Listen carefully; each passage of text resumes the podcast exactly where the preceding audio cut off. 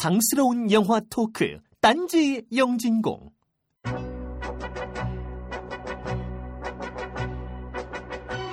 사대강 물막이 공사를 한 낙동강 합천 창녕보에는 물 흐르게 하기 위한 수차가 들어섰습니다. 낙동강에서 보는 디스토피아적 미래를 곱씹으면 오늘 할 이야기도 보입니다. 바로 사이버펑크 영화니까요.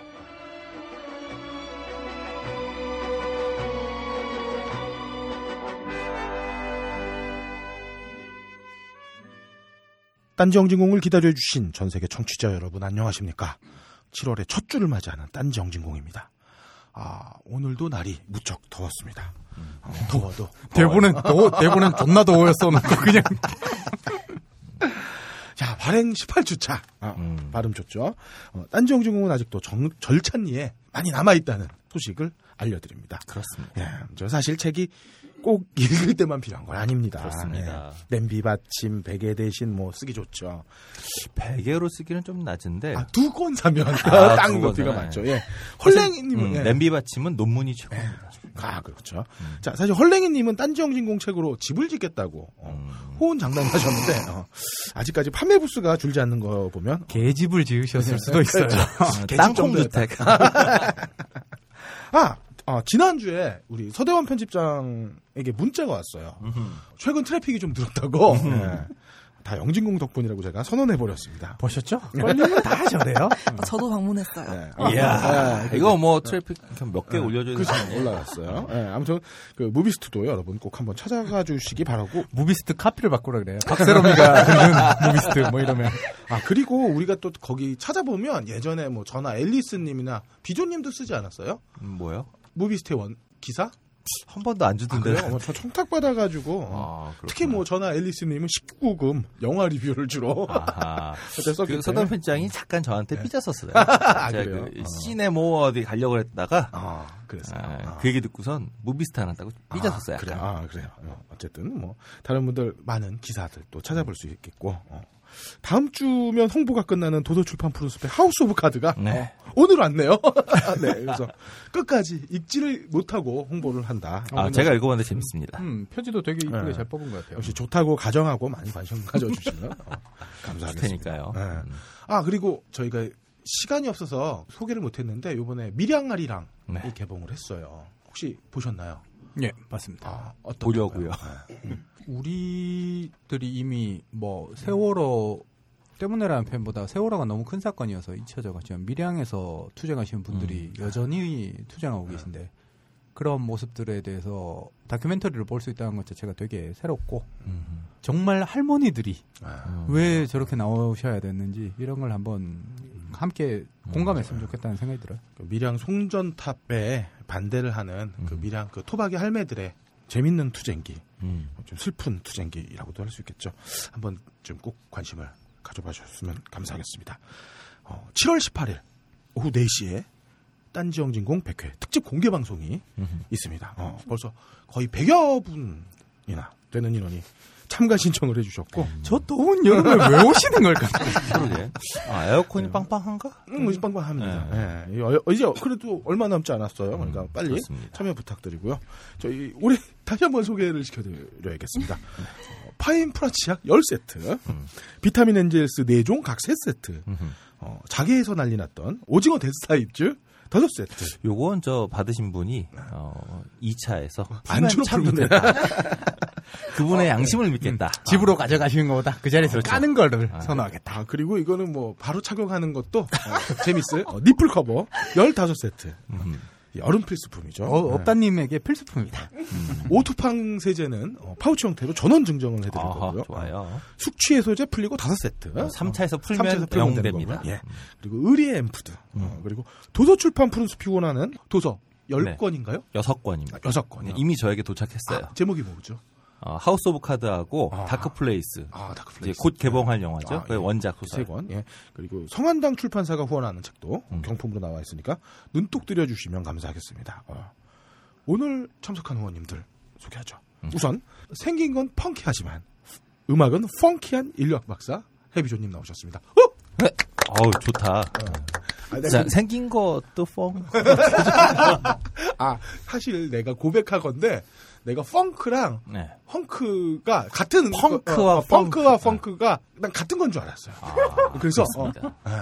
한글 표기의 어떤 한계였다. 아, 그렇죠. 아니 내가 네. 그 얘기를 했더니 아침부터 디스한다고 뭐라 그러니까. 아, 그 내가 찾아본 그 펑크가 펑크더라고. 그래서 그리고 펑크는 좀 락에 가까운 뭐 그런. 그러니까 펑크는 그래서. 락이고요. 펑크는 소울 R&B로부터 네, 그렇죠. 갈라져 왔는데 사실 뭐 펑크 밴드도 락을 할 수 있다는 노래가 있을 만큼 사실 뭐 음악적으로 그렇죠. 완전히 다른 건 아닌데. 근데 이제 백인과 흑인을 일부러 구별짓고자 하는 그러한 평단에 의해서 펑크와 펑크가 완전히 다른 음악이 됐죠. 그리고 뭐 물론 접근하는 태도도 좀 다르고 그렇습니다. 그래요. 자, 다음으로 성질 내는 건 타이어 펑크처럼 욱하지만 아, 요즘 펑크는 바람이 그런가요? 걸리면 구세대라서 여친 앞에서는 펀펀해지는 함장님도 나오셨습니다. 뭔 말인지 모르겠지만 함장입니다. 네. 다음으로. 딴지 영진공의 양대 IT 기술 종사자. 양대가 누구예요? 양대가 DJ 한님. 그럼 난 뭐예요? 자기는 저 서비스 쪽이고 프로그래머 쪽이. 그러나 영진공 홈피 수정은 끝도 없이 안 해줬던 남자 엽기민원님도 나오셨습니다. 네 반갑습니다. 네. 네. 엽기민호님도 거의 2년 만에. 네. 네. 우리가 좀 한타가리했죠. 네, 영진공의 시작과 끝. 아, 이게 여기 설명을 보니까 뭔가 아직도 안 풀린 것 같은. 네, 뭔가 이제 저는 뭐 아시는 분은 아시겠지만 대걸 노선의 선두주자라고. 네. 그게 무슨 말이죠? 반걸로선을 반 대신 대를 쓰셨는데 반걸로선을 반걸로선이라고 합시다. 네. 그러게요. 100회 다 끝나간 와중에 극적으로 복귀하셨습니다. 소감 좀 말씀해 주세요.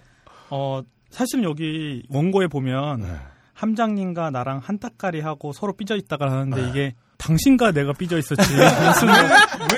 왜 함장님을 껴넣는 이제. 이 걸림의 말은 믿으면 안 되는 거예요. 맞습니다. 나셔몽인 거지. 나셔몽인 거야. 이게 아니 잘 봐봐.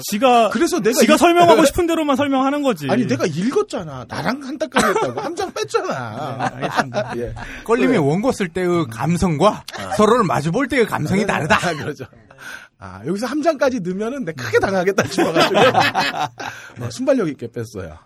오랜만에 반갑습니다. 네. 그 아시는 분은 아시겠지만 사실은 1회, 2회, 뭐 4회, 4회 뭐 이렇게 왔는데 그때 나오고요. 뭐 위키에 써 있는 대로 발음이 안 좋아서 빠져 있다가 알게 모르게. 사실은 영진공의 그 외부 게스트 어레인지를 제가 많이 했어요. 특히 영화 관련 게스트는 거의 다 연민님이 꽂아주셨죠. 덕분에 지금 막 뜨고 있는 서희한 씨 우리가 볼 수 있었죠. 그리고 이제 뭐 지금 여기 있는 섹션 이름도 제가 졌죠. 아, 맞아요. 그쵸. 전당포 딴따라 그래서 바꾸고 싶어도 못 바꿨어요. 그러나 이제 뭐 걸림과 척을 지고 한동안 이제 초야에 묻혀 있다가 네. 이것도 뭐 라쇼몽의 시각입니다. 네. 라쇼몽의 시각입니다. 네. 네. 자, 뭐 한풀이는 좀 이따 계속 하고요. 기회 드릴 테니까 마지막으로 딴지 라디오의 허니, 딴지 영진공의 퍼니, 그러나 슈퍼의 스타 K에서는 머니 박세롬이 엔지니어도 함께 하고 있습니다. 안녕하세요, 박세롬입니다. 우리 박세롬 엔지니어가. 네. 다음 주 월요일부터는 외롭다고. 걸림을 모아서 어떡하냐고. 다음 주 월요일에 오잖아. 다다음 주. 촉촉한 눈빛으로 저에게. 그런 얘기 안 했던 것 같은데.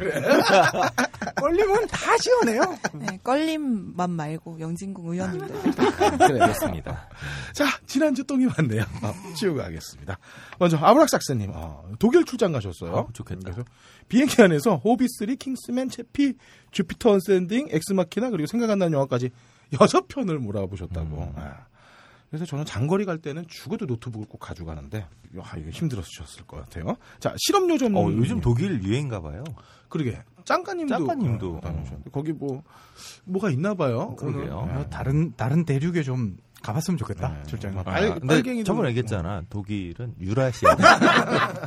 그래요. 자, 실업요정님 극비수사 소수견 감상평 남겨주셨는데 극비수사는 잘 만든 일요일 아침 서프라이즈다. 그 MBC 프로그램이죠. 욕인지 칭찬인지 모르겠어요. 그리고 소수견은 갑갑하지만 잘 짜인 법정 드라마라고 하셨어요. 예. 이 극비 수사에 국내 체류 중에는 외국인들 썼어요? 왜 서프라이즈라고 그러지? 예, 못 봐서 제가 뭐라고 코멘트를 못 달겠어요. 약간 이제 그 영화 안에 그 황당무계하고 미스테리 점쟁이가 나오고 아. 이런 거 때문에 우리는 이제 그것이 사실이라고 알고 있지만 돌아보면 그냥 서프라이즈처럼 얘기로 끝날 수 있는 그런 거 아닐까요? 내레이션도 있나? 그러니까 서프라이즈의 포맷에 밀려왔다는 얘기가 아니라 얘기하셨던 대로 플롯 자체나 이런 거가 정말 서프라이즈에서 써먹어도 될 소재의 수준? 그런 것들. 그래서 실화, 잘 만든이라고 표현했잖아요. 아, 그래요. 마지막 서프라이즈도 실화라고 얘기하니까. 아니 근데 그 얘기의 마지막에 실화로 돼 있는 사람들의 사진들이 나와요. 실질적으로 실화고. 실화로 나와요, 진짜. 네. 제임스 완 감독 영화. 공포 영화 끝났을 때 컨저링 끝에 진짜 가족 나오잖아요. 그래요. 자, 전설의 흑발님. 마사오님의 피가 막판에 없느냐고 여쭤보셨네요. 안타깝습니다. 일시진에는 없습니다.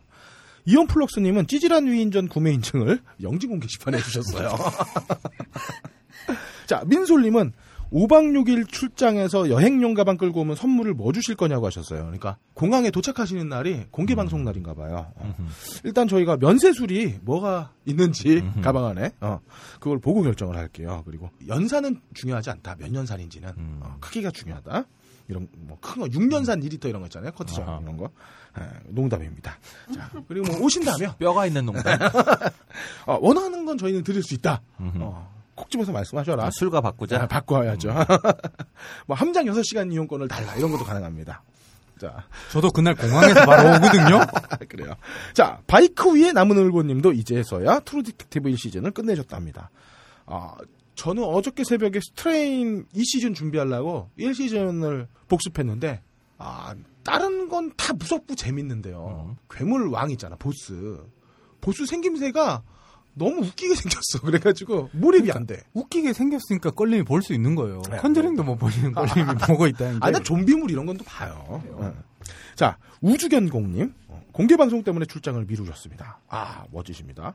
더불어서 인도 출장을 자주 가신다고 말리우드 영화 뒤벼볼 수 있냐고 여쭤보셨는데 제가 한 20몇 년 전에 하이텔 연기방 다닐 때는 영화로 으쓱해 보려고 인도 영화를 막 2배속, 4배속으로 본 적이 있어요. 근데 이거 언젠가 얘기했던 것 같은데.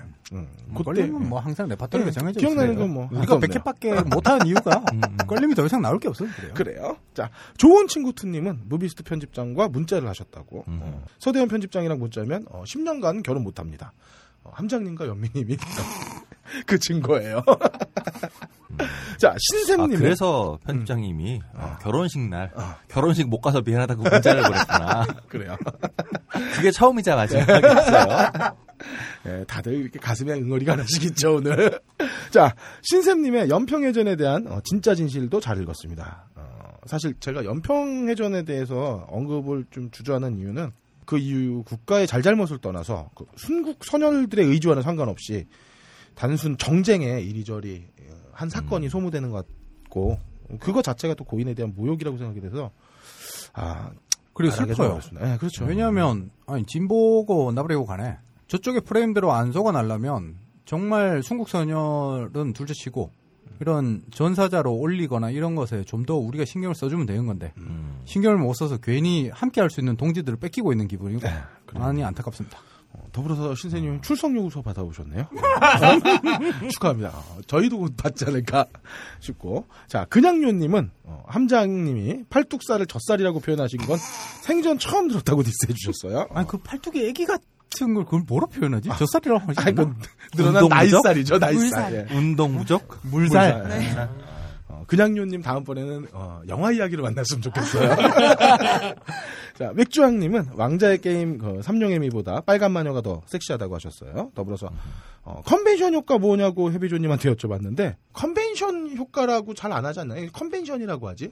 컨벤션 효과라고 그랬어요 제가? 아니 그 컨벤션이라고 그쵸. 다들 컨벤션이라고 계속 썼죠. 그러니까 컨벤션 효과는 원래 그 전에 뭐 전당대회 하면은 이렇게 지지율 확 올라가는 거. 그게 컨벤션. 그거랑 완전 다른 의미의 컨벤션을 쓰셨죠. 그거랑 완전 다른 거죠. 그래서 제가 그 밑에 컨벤션 사전적 의미 따라드렸는데. 그래요? 나는 근데 좀 제일 헷갈리는 게 그 왜 컨벤션이랑 그 저 뭐라 그러죠? 그 영화에서 늘 나오는 장치. 아이씨 왜 갑자기? 클리셰? 클리셰. 그게 좀 분간이 애매해요.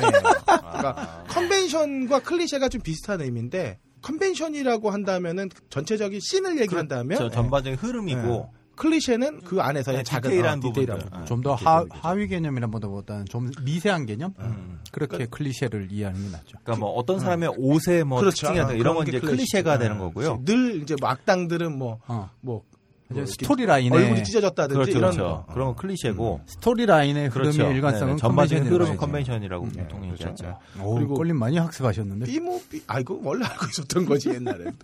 B무비는 사실 B급이요? B급 영화는 처음 영화 초기 때 TV가 TV가 그 보급되기 전에 원래 영화가 본편만 하는 게 아니라 그 앞에 짧게 지금 치면 그 일일 연속극, 주말 연속극처럼 20-30분짜리 되는 짧은 영화들을 갖다가 본편 영화 전에 틀어줬어요. 우리 보면 대한뉴스처럼 이렇게 짧게 들어가는 게 미국에선 영화가 있었거든. 그 장르가 원래 B무비 장르였는데. 아 근데 B급 무비라고 우리가 보통 할 때는 그 헐리우드 영화 한참 잘 나가던 30-40년대에 세트장을 짓잖아요. 그 당시에는. 이 세트를 한 번 쓰고 아까우니까 주로 이제 역사물이라든가 드라마에 이 세트를 사용한 다음에 세트가 아까우니까 재활용을 하는 거예요. 네. 재활용을 이제 뭐 싸구려 영화들까 뭐 탐정물이라든가 아니면 무슨 SF나 괴물 나오고 이런 영화에 재활용해서 쓴다라고 해서 이제 B가 되는 거죠. 네, A급 영화는 이걸 새로 만드는 거고 그쵸. 세트를. 그래서 그 제가 다른 앞부분에 나왔던 댓글처럼 비용을 아끼기 위해서 만들었던 B무비. 그렇죠. 아, 그래요. 자 그리고 미스터 디케이님 터미네이터 제네시스 관람평을 남겨주셨어요. 제네시스. 제네시스. 용엄마 내한 행사만이 남았다고 하셨어요. 터미네이터가 좀 아깝다. 용엄마 왔다 가지 않았어요? 예, 왔다 갔습니다. 자, 허수롱맹님은 시즌2에서는 배우들을 많이 다뤄달라고 요청하셨는데 일단 시즌1 마무리부터 잘해야겠다. 지금처럼 이렇게 서로 간에 디스가 계속 난무되면 그러면 좋습니다. 다음 주에는 우리 서로 싸우고 백개그 지랄이가 그만다 뭐 이럴지도 모르겠다. 일단 방송을 시작할 때 서로 간에 이제 멱살을 잡고 서로 간에 멱살을 세 명이서 잡고 시작하는 걸로. 예. 그리고 FTPS님 함장님 회사 중세자인 걸 처음 알았다고 하시면서 함장님이 만일 자퇴 안 하고 선배였으면 자신이 자퇴했을 거라고. 나에 대한 디스였나? 예. 사실 저도 함장보다 나이가 한 살이라도 더 많은 게 얼마나 감사한지 모릅니다. 저도 그렇습니다. 자, 까미우 랑그레이님의 애쉬 버세스 이블데드와 더 스트레인 시즌2 소개도 감사합니다. 이블데드. 미국이 역시 아이템이 쪽 빨렸다. 근데 이블데드 주인공이 그대로 나오더라고? 그래요? 나이는 좀 먹었지만. 이 영화 원래 번노티스에 나왔었잖아요. 최근 미드 시리즈에. 그런데 번노티스도 잘 끝났나요? 2시즌까지 보고. 뭐 시즌 꽤 많이 갔으니까요. 자, 꼼지락꼼지락님. 쉴 틈이 없어서 피로감이 오는 영화라고 터미네이터를 평가해 주셨어요. 짱박힌 포르노님은 2015년에 오셔서야 더티엘이 복습을 하고 계십니다. 사실 저는 뭐 1편, 3편, 5편 정도만이 볼만 했는데 그나마 5편은 주연이 클린트 이스트우드만 빼고 이름부터 다 바뀌었어요. 그래서 이거 진짜 더치 헬이라고 말해야 될 수 있는지를 모르겠어요. 한국엔 6도 있어요. 그래요? 자, 우는 악마님은 마법소녀 리나 트라이로 돌아왔던 것처럼 돌아달라고 하셨는데 저희가 미소녀가 아니라서 리나 트라이로 가면서부터 이게 이제 만화가 난해지죠. 자, 세미업다님은 주말에 5편 영화를 관람하셨다. 요걸 정리해보니까 티라노사우루스가 군함 기내 식당인 심야식당에 가서 소수만이 먹는 터미네이터 곰국을 드셨다. 이렇게 정리할 수가 있겠어요. 배틀집도 보시구나. 아니요. 연평해전. 연평해전 보셨다고? 자, 얼음장가님은 최근 금융설계 쪽 일을 하신다면서 금융에 대한 얘기를 쭉 해주셨어요. 그러면서 이번 공개방송 참관이 어렵다고 안타까운 말씀을 남겨주셨습니다. 장가님 저희 공개방송할 때마다 꼭 오셔가지고 반가웠었는데 어쩌겠습니까? 일이 더 중요하죠. 짱가님의 금융설계 일 배우는 거 응원합니다. 미스터 칠드런님은 메일 주소를 남겨주셨어요. 제게 주소를 알아낼 수 있는 단초를 제공하셨다. 아직 답장이 없으세요. 자, 콰이곤지님은 매드맥스가 보는 내내 불편하다고 하셨어요. 영화는 뭐 다 취향에 따라 다르게 보이는 거니까 개의치 않으셔도 된다고 생각합니다. 더불어서 딴지 영진공 책의 단점은 꺼레 일러스트 때문이다. 새끼가 내가 어쩌겠어요. 그건 뭐 인정합니다. 그 밖에도 팟빵에 글 남겨주신 팍스 아메리카나, 예원, 서현맘, 째마리, 해비조, 함장 자르고 DJ한 염승이 버디님 못 나오게 하라는 로미오. 야, 씨발로마. 그럼 누가 나오냐, 이 새끼야! 님, 감사합니다. 이 많은 분들 중에 도서출판 푸른숲이고라는 소설 하우스 오브 카드는 오랜 시간 동안 딴지영진공 게시판에서 수고를 해주신 우리 게시판직이었죠. 미스터 디케이님께 드리고요. 출석 통지서를 받아 슬픈 신샘님께 드리도록 하겠습니다. 딴지라디오 방송별 게시판에 메일 주소 남겨주세요. 딴지영진공은 청취자 여러분의 관심과 성원으로 만들어집니다. 우리 다 같이 기를 모아야 되는 건가요? 이게 지금 왜 거기서 뜸을 들여가지고. 난 뭐 되게. 원기옥을 몰라. 모아야 돼. 뭔가 되게 중요한 얘기 할 줄 알았어, 지금 순간. 단어를 계속 못 떠올리고 있어, 오늘. 네, 들어가겠습니다. 야, 이거 어디서 자를 거야? 알아봐야지, 뭘 잘라. 발가벗겨 디벼보는 영진공 전당포.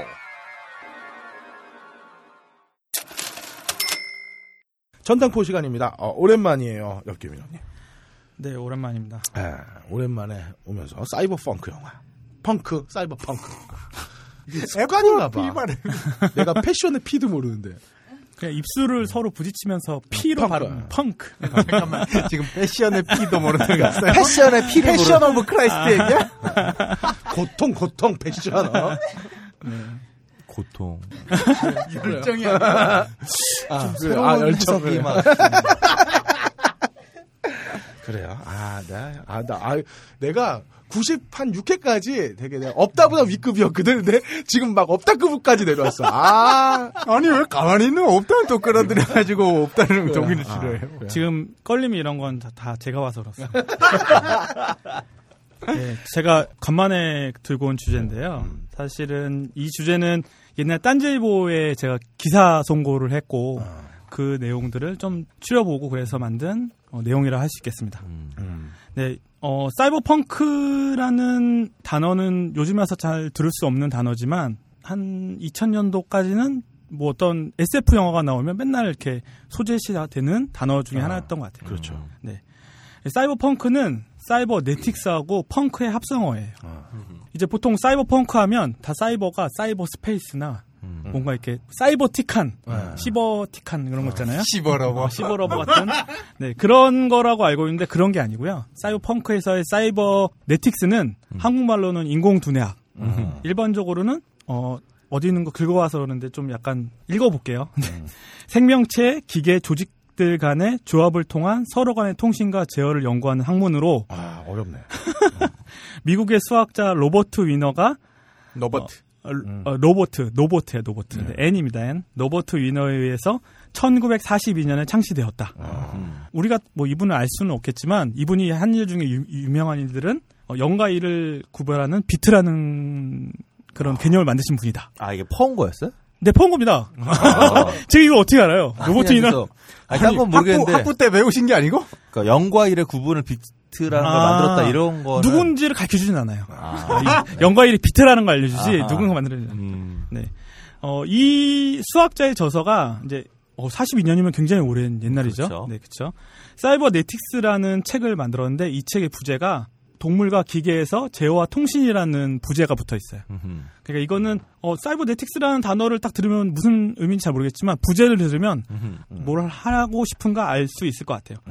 아주 쉽게 보자면 유기체와 기계 연결에 대한 폭넓은 주제에 대한 학문이라고 볼 수 있겠습니다. 현재까지는 이 용어는 제가 이제 사실은 이걸 쭉 읽을 텐데 왜냐면 이걸 그냥 발음도 힘들어요. 쭉 얘기하는데 한번 해볼게요. 적응계, 인공지능, 복잡계, 복잡성 이론, 복잡성 이론, 네. 아이씨 안 되네요.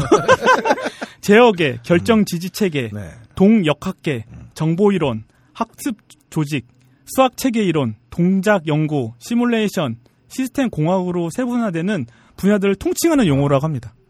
야, 이게 복잡합니다. 네, 복잡하네요. 네. 그러니까 복잡계 이쪽으로 가면 이제.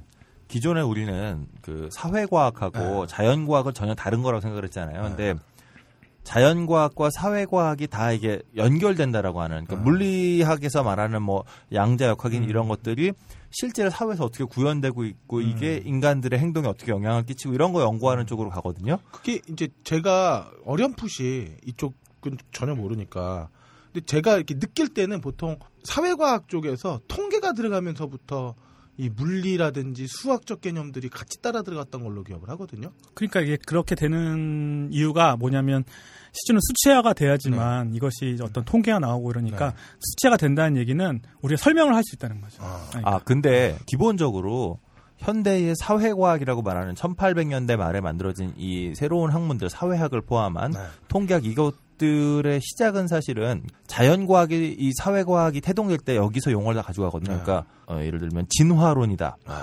이게 진화론이 소셜 이볼루션에서부터 시작됐거든요. 네. 이거를 사회만 진화하는 게 아니라 동물도 진화한다. 그러니까 우리가 흔히 그 자연과학이 사회과학으로 왔다고 생각을 하지만 아이디어들은 사실은 사회과학이 인간을 설명하기 위해서 근데 인간을 설명할 때 이때까지만 통계라는 게 별로 사용되지 않았던 거죠. 하지만 1900년대를 즈음해서 통계학적인 개념을 쓰면서 왜냐하면 이게 그 사회과학의 영향을 받은 자연과학들이 자연과학적으로 이걸 증명하기 위해서는 통계를 가져올 필요가 있었고 저거의 설득력을 사회과학으로 다시 가지고 와서 사회과학 역시 통계학을 사용한 거기 때문에 뭐 갑자기 통계가 나오면서 더 사회과학이 그냥 이빨만 털다가 뭐 어떤 수학적인 걸 사용했다기보다는 이 두 가지 학문은 사실은 뿌리로 점점 올라갈수록 굉장히 연결이 되어 있다가 아주 근대에 들어서 다 이렇게 나눠졌다라고 보는 게 더 맞는 얘기겠죠? 시작한 지 5분 만에 세로미가 우리를 포기했어요. 네. 죄송합니다. 우리 이상 사회과학의 선두주자 문화인류학회에 몸담고 있는 해비조님의 변명이었습니다. 네. 아무튼 중요한 건 아니다. 크게 제목이지 않고 우리가 알면 몰라도 된다. 이런 걸 해서 넘어가고요. 그냥 이런 거다. 네. 그렇습니다. 거기다가 그 사이버네틱스라는 단어에다가 또 하나의 단어인 펑크라는 개념이 들어갑니다. 나 또 얘기해야 돼? 네, 이 펑크란 개념은 우리 저 뭐 껄림이 하듯이 F로 시작되는 펑크가 아니라 P로 시작되는 펑크라는 의미인데 이 펑크가 펑크락의 그 펑크의 의미를 그대로 가져옵니다. 그래서 이 부분은 제가 이걸 설명하려고 많은 부분을 봤는데 설명이 안 됩니다. 그래서 우리 펑크락을 알 수 있는 걸로. 네. 네. 이거를 원래 준비하려고 했는데요. 연민이 밥을 산다 해서 막걸리 먹느라고 준비를 못했는데 대충 그렇습니다. 펑크라고 하는 음악 자체는 1960년대 말 70년대 초반에 뉴욕의 언더그라운드 음악 씬에서 기존에 우리가 알고 있던 락이 됐건 뭐 컨트리가 됐건 아니면 뭐 포크가 됐건 우리가 알고 있던 음악적인 조합들을 다 어그러뜨리는 그런 아방가르드한 음악으로 시작을 해요. 근데 이게 그러다 보니까 내 어그러뜨리는 게 뭔가 이렇게 어려운 음악으로 간 게 아니라 아주 미니멀한 음악으로 갔던 거죠. 근데 그냥 뉴욕에서 할 때는 뉴욕의 전위적인 음악 하나들 그냥 하는 거. 그러니까 걔네가 하니까 뭔가 어려워 보이고 쉬운 음악인데 근데 이게 영국으로 넘어가요. 영국으로 넘어가는데 영국이 70년대 말에 IMF 체제를 경험하거든요.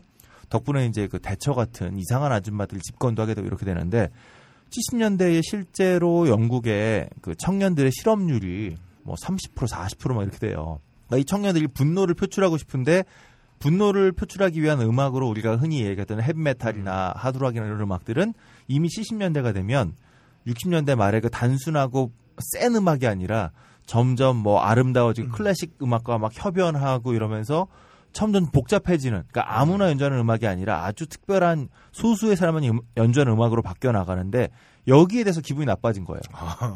야, 락을 한 애들은 우리의 분노를 표출한다는데 분노가 이렇게 어려워? 막 점점 이상한 음계 사용하고 이러니까 그래서 우리는 딱 코드 세 개만 가지고 막 할래 그냥 질러버릴래 이런 마음으로 이제 70년대 중반에 펑크 락이라고 하는 게 생겨났죠. 뭐 섹스피스톨즈라든가 클래쉬라든가 이런 밴드들이 이제 아주 단순한 코드 뭐 2개, 3개짜리에다가 보컬도 뭐 그 이전에 하드락 보컬리스트 뭐 아주 노래를 잘하고 고음에 이런 거 다 필요 없고 그냥 악을 쓰는 거예요. 악을 쓰면서 하는 얘기들도 뭐 God Save the Queen인데 여기서는 퀸을 보호하라가 아니라 퀸이 얼마나 쌍년인지 막 이런 식의 음악들 그러니까 그 내면에 쌓여있는 분노들을 아주 단순한 음악을 풀어내는 그래서 전복적인 이런 음악들이 이제 펑크 락이라고 불렸던 거죠.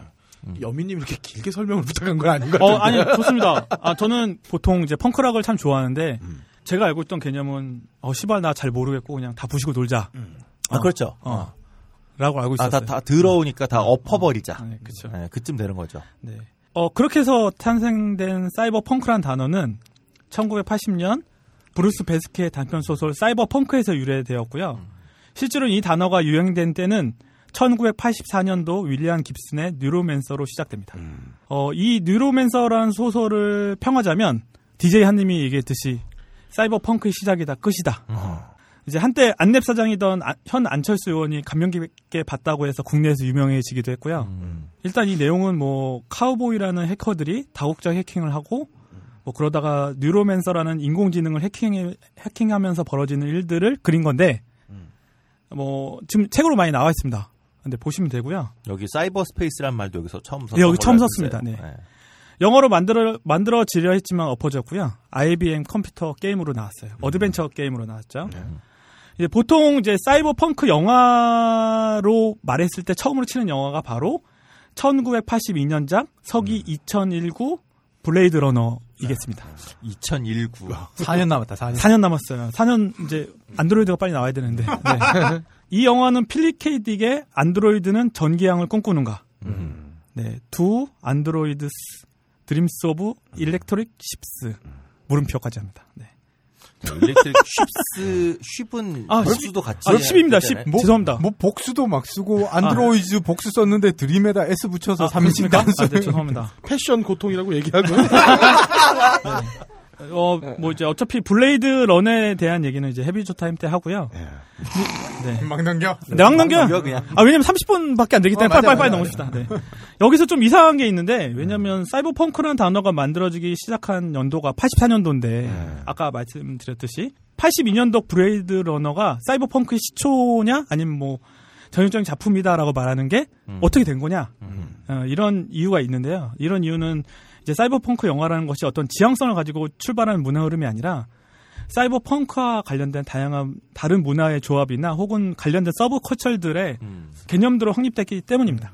쉽게 얘기하면 사이버 펑크가 이거다라고 만든 게 아니라 네. 이런 흐름들이 덮어져서 네. 이게 하나의 사이버 펑크라는 펑크로 나중에 이제 명명된 거예요. 근데 사실 이게 모든 문화가 다 그렇지 않나요? 네, 그렇죠. 처음부터 이걸로 가자라고 하는 거는 정말 뭐 몇 개 없고 그렇죠. 대충 하다 그렇죠. 보니 저런 거 좋은다고 모여지고 보니까 이거구나가 되는. 네, 그렇죠. 그래서 이 사이버 펑크 영화라는 분류는 1980년도부터 2000년도 사이 SF 영화의 일종의 경향성을 말하는 것으로 저는 생각합니다. 저의 의견이에요. 네. 반박하지 않겠어요. 네. 제가 주목했던 사이버 펑크의 경향성이 있는데 네 가지를 좀 꼽아봅니다. 첫 번째로는 영화의 배경들이 현재로부터 굉장히 가까운 시기고 또 자본주의가 극도로 발전한 국가의 모습이다. 이러한 정치 경제의 문제 때문에 계급차가 명확하고 인권이 제거된 국가의 모습이 일반적이다. 일종의 자본주의 국가의 디스토피아적인 미래라고 보면 되겠다. 21세기 대한민국이다. 네, 다 아까 좋댔다 이런 그런 거죠. 이런 경향성은 SF류 영화의 대부분 배경이 돼요. 그러니까 돌아보면 다 그렇지 않나요? 네, 기업이 국가를 지배하고 인권들이 아까 말한 것처럼 인권들이 말살되고 다 죽여버리고 뭐 이런 거 나오잖아요. 네, 브레이드 러너에서 데커드가 이제 스피너라는 경찰차를 타고 하늘을 날라요. 마천루부가 보이고 막 하면. 스모그가 막 껴있고, 막 뭐 바벨탑 같은 어떤 그런 건물들이 보이고, 또 좀 지나면 어둡고 암울한 배경에 막 산성비가 내리고 막 이런 존나 암울한 이제 그 자본주의주 국가의 암울상. 이렇게 나오는 거죠. 네, 이런 모습들은 뭐 사이버펑크 영화뿐만 아니라 그 후로부터 모든 SF 영화의 전형이 되기도 합니다. 그래서 이런 SF의 영화는 다 언제나 밤이에요. 그리고 극단적인 빈익빈 부익부로 지구가 오염이 되고 상위계층은 다른 행성 혹은 좀 깨끗한 데로 이제 옮겨가서 살게 되는 거죠. 지들끼리 살고. 그렇죠. 은하철도 999도 그런 거죠. 네. 이런 경향과 반대로 또 극단적으로 발전한 전체주의적 국가가 있어요. 자본주의를 까부수고. 네, 그렇죠. 다 까부수고 전체주의 국가가 짱 먹은 거지. 그래서 이제 1993년 실베스터 스텔론과 웨슬리 스나이프스가 나온 데몰리션맨. 이거 본 분 계신가요? 네. 아, 그럼요. 자, 여기 산드라 블록도 나왔던 거 아니에요? 그쵸, 아마 나왔을 거예요. 네, 네. 사이버 섹스. 아, 그죠. 사이버 섹스 여기 나오죠. 오, 기억하고 계시네요. 네. 아, 좋았다고. 사이버 섹스가 접촉을 하지 않고 해요. 그쵸. 뭐, 바가지 하나씩 뒤집어쓰고. 네, 그쵸. 네. 그거는 저기에서도 나오죠. 그 범죄를 예측하는. 마이너리티 레포트. 네, 그렇죠. 거기서도 사이버 섹스가 나오죠. 네. 네, 그리고 1997년 폴 버호벤 감독의 스타쉽 트루퍼스. 아, 이거 명작이에요. 네, 그렇죠. 이거 폴 버호벤 감독의 슈왈츠제네거 형 나왔던 샤론 스톤 나오고 거기도 약간 비슷하지 않아요? 네, 아, 그렇죠. 아, 이거 찌찌찌찌 토탈 리콜. 죄송합니다. 토탈 리콜도 다들 단어를 하도 못 떠올리고 이제 무슨 이제 문제가 뭐냐면 다음부터 영화에 굉장히 많은 리스트가 나오게 됩니다. 네, 그래요. 네. 저는 이걸 발음하기도 힘들어요. 일단 그래도 가보겠습니다. 네. 2003년도작 이퀄리브리엄이라든가 이런 영화들은 전체주의적인 극단성의 국가의 모습을 보이게 되죠. 좀 넓게 보면 2006년 V4 벤데타도 이런 세계관에 들어가게 됩니다. V4 벤데타는 사실 만들 때부터 대처 시대를 풍자한 거였으니까 네. 더 그렇겠죠. 네. 대처 시대를 풍자해서 그럼 우리는 네, 그렇습니다. 그렇죠. V4 벤데타가 현재 우리죠. 그러니까 대처가 쌍년이면 우린 개쌍년이니까 무슨 얘기인지 모르겠고요. 일단 저는 전혀 모르는 얘기였어요. 저희와의 의견과는 동떨어져 있고 영진공의 공식 의견이 아니면 사실 녹음 방송이라서 정제되지 못한 표현이 있었음을 양해해 주시기 바랍니다. 아 저는 김어준 총수 얘기한 건데. 김어준이 누군가요? 김어준 총수 얘기하는 건데. 예. 이런 빨리 끊고 갑시다. 네? 이런 흐름이 뭐냐면 사회 체계의 극단이라는 점이죠. 옛날 시대와 같은 경우에는 자본주의나 아니면 뭐 자본주의에 반대되는 공산주의가 극단을 채다. 어떻게 보일 것인가에 대해서 한번 고민해봤던 이런 거겠죠. 두 번째로는 자본주의 사회가 극단적으로 발전하니까 이를 지탱하는 과학기술도 굉장히 발전하고 그러니까 인체의 신체나 기계 혹은 신체의 복제품을 대치될 수 있는 거죠. 그러니까 뭐 이런 비슷한 얘기로는 뭐 의족 이런 거일 수 있죠. 요즘으로 보면. 그러니까 이렇게 대치될 수 있는 신체는 보통 인간의 신체 능력을 뛰어넘습니다. 인간의 신체 전부가 복제품 내지는 기계로 대체되면 바로 복제 인간이 되는 거죠. 그렇죠? 그래요. 네. 이런 류 영화들은 1987년 로보캅. 그렇죠? 폴 버호벤 감독이죠. 그렇죠. 폴 버호벤 감독이 오늘 자주 나오네요. 명작들 많이 만들었어요. 그다음에 1995년 키아누 리브스 주인공의 윌리안 깁슨 원작의 코드명 제이. 네. 조니 니모니 없던 영화. 진짜 재밌었어요. 2001년 오시마모울의 공각기동대. 네. 2003년 필립 K. 딕 원작의 페이첵도 별로 재미없어요. 원작 소설을 만든 영화들은 한 50대 50인 거죠, 영화들이. 필립 딕의 소설은 원작인 게 하도 많아서.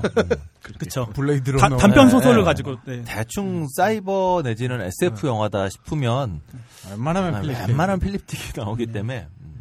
그리고 좀 많이 건너져서 2011년 제이크 질레날이 나왔던 소스코드. 소스코드. 네, 그렇죠. 2014년 엘리시움. 이런 걸 보면 대부분 다 이제 인간의 몸들을 갖다가 어떤 기계로 대치를 하거나 그렇게 이런 부분들을 약간 좀 보면 인간이 신의 영역에 가고 싶어하는 어떤 의지, 자기 육체를 뛰어넘고자 하는 그런 의지를 좀 볼 수 있는 그런 것 같아요. 근데 제이크 질레날의 소스코드는 이거는 차원우주에 관련된 얘기 아닌가요? 이거? 아니죠. 네, 이거는 제이크 질레날이 직접 소스코드가 되는 거잖아요. 네.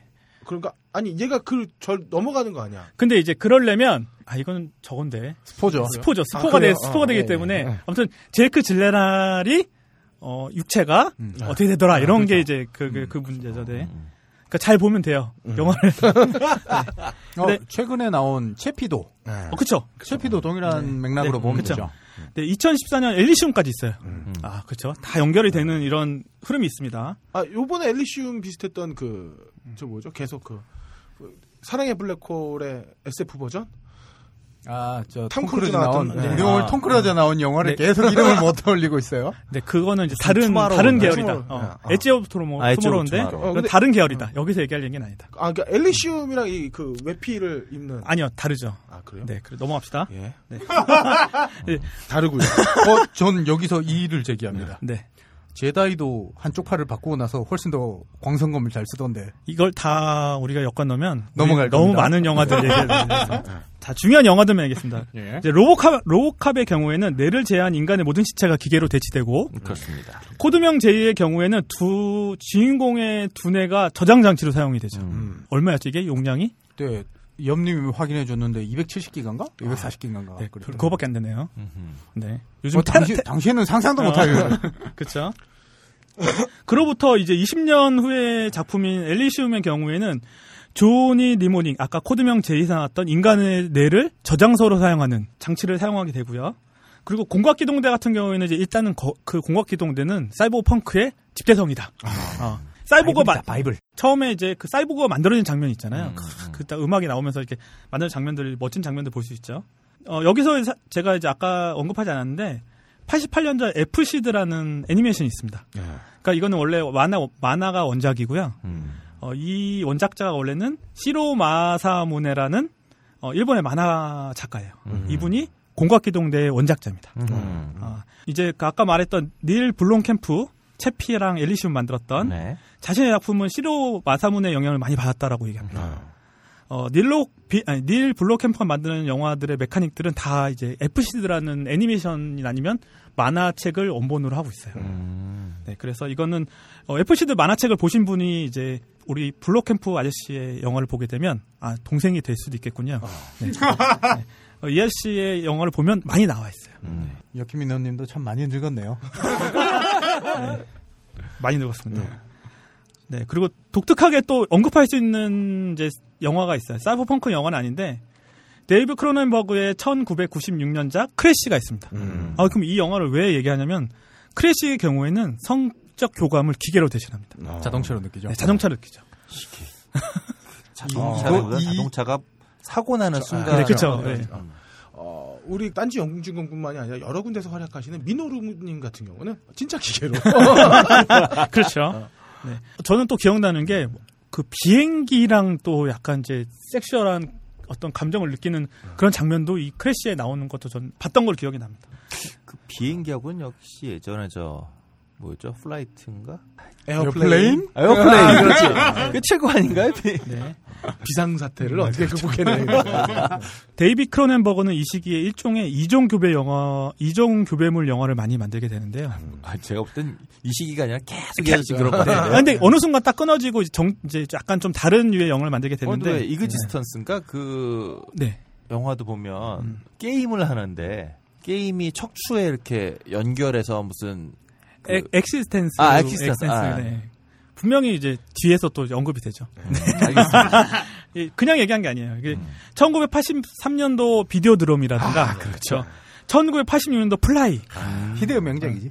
아니, 어떻게 이종교배를 하는데 이제 팔이랑도 이종교배를 하는데 이런 게 가는 거죠. 네. 이런 부분도 뭐 사이버 펑크적인 영화는 아니지만 충분하게 그런 이제 이런 흐름을 대신하고 있었다. 80년도 딱 이렇게 흐름이 나오지 않습니까?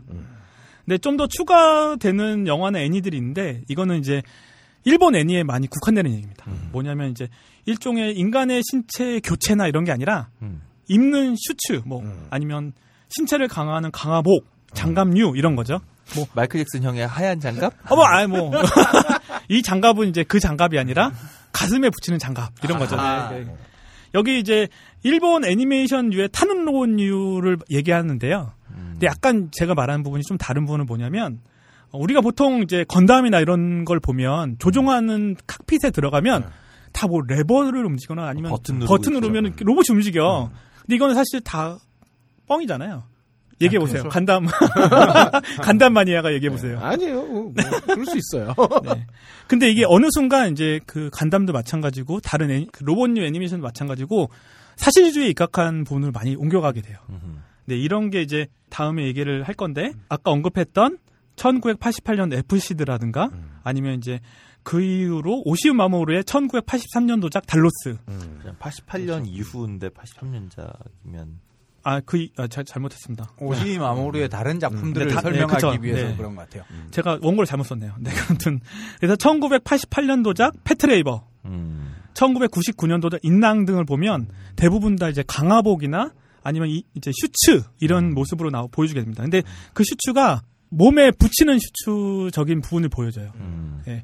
아니면 이제 그 비슷한 경우로는 달로스나 패트레이버 같은 경우에는 로봇에 탔는데 사람 몸으로 움직이는 거죠. 그렇죠. 그 이제 아즈미라는 키가 작은 경찰이 타는데 팔이 움직이면 같이 팔이 그렇죠. 움직이는 걸로 네. 이런 부분이 되어 있습니다. 그래서 손 움직여서 로봇으로 밧줄 가지고 실뜨기 하고. 이제 그거는 나중에 이제 만화책을 보면 좀 더 그런 거에 대해서 세세한 묘사들이 나와요. 그러니까 인공지능으로 얘가 학습을 한다 이런 얘기 나오거든요. 사실 다 태권브이 카피죠. 그렇죠. 아니네. 그러니까 이런 국뽕을 조심해야 되는가요, 우리는. 네. 그래서 리얼 로봇물의 마지막 작품으로 여겨지는 패트레이버에서는 레이버란 탑승 로봇이 나오고 다른 애니들에서 나온 로봇류와 명확히 다르다는 게 나옵니다.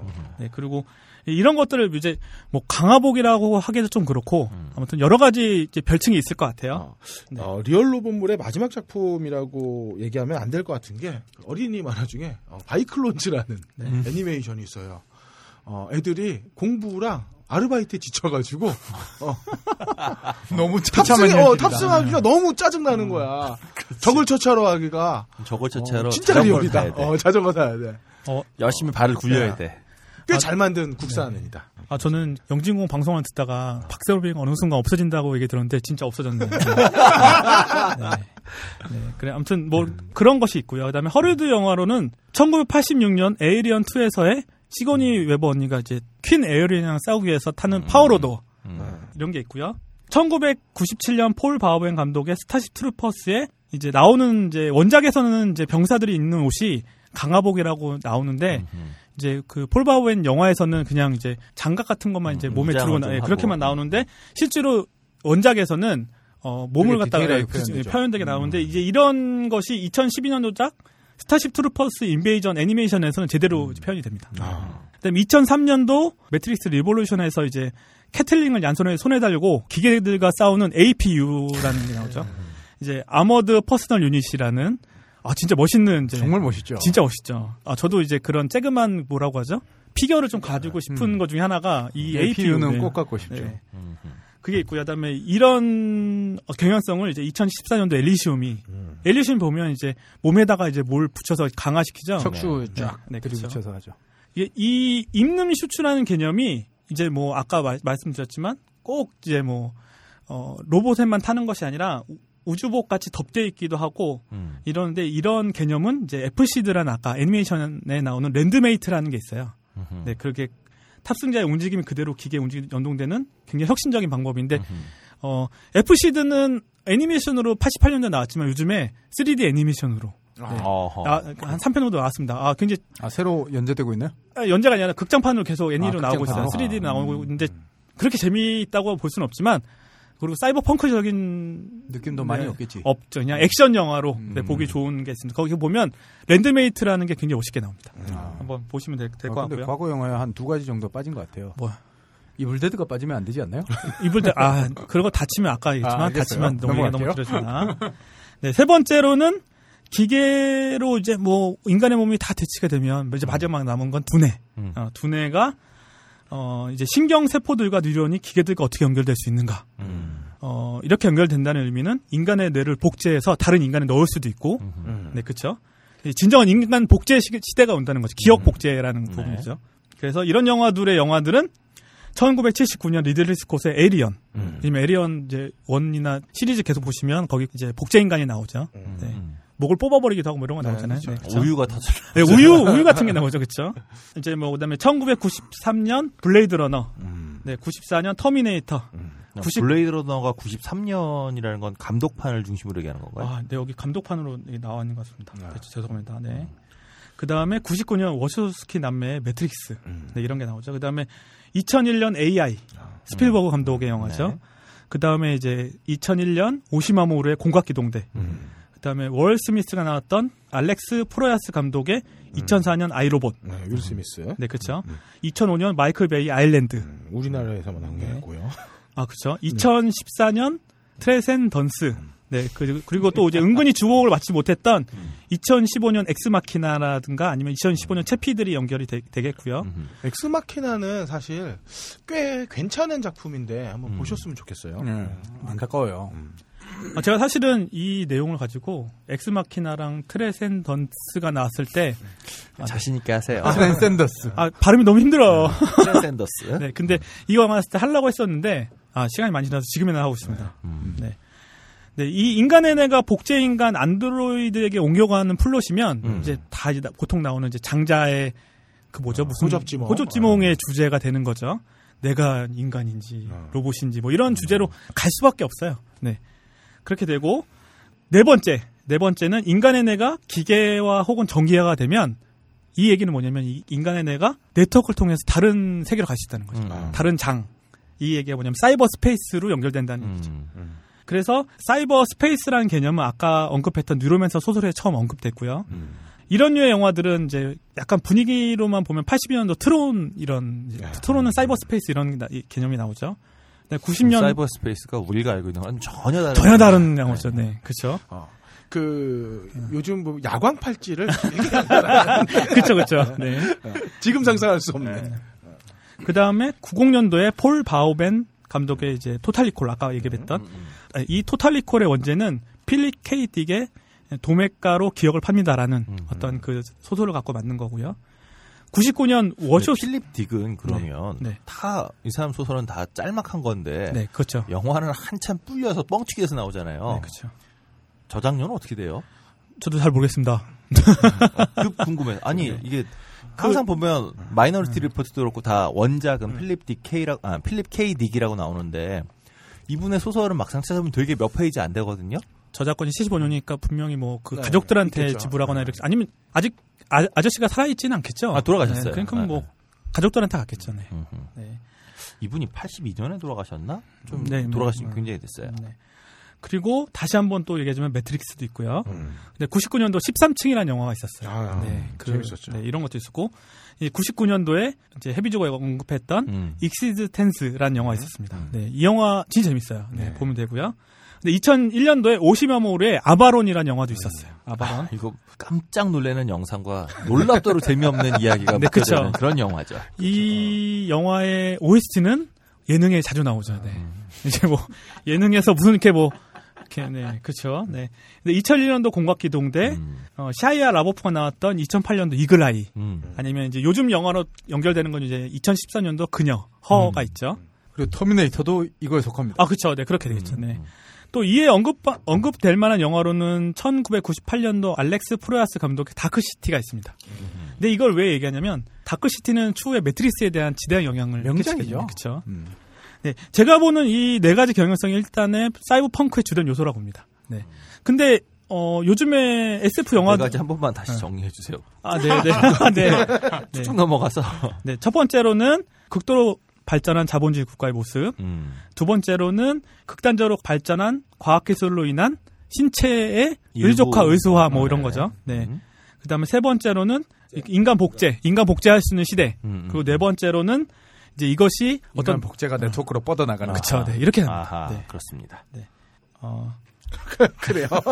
네. 아니 본인이 정리하셨잖아요. 아, 미안해. 아니 근데 네, 네가 다시 물어보니까 네, 제가 스크롤을 내리다 보니까 네.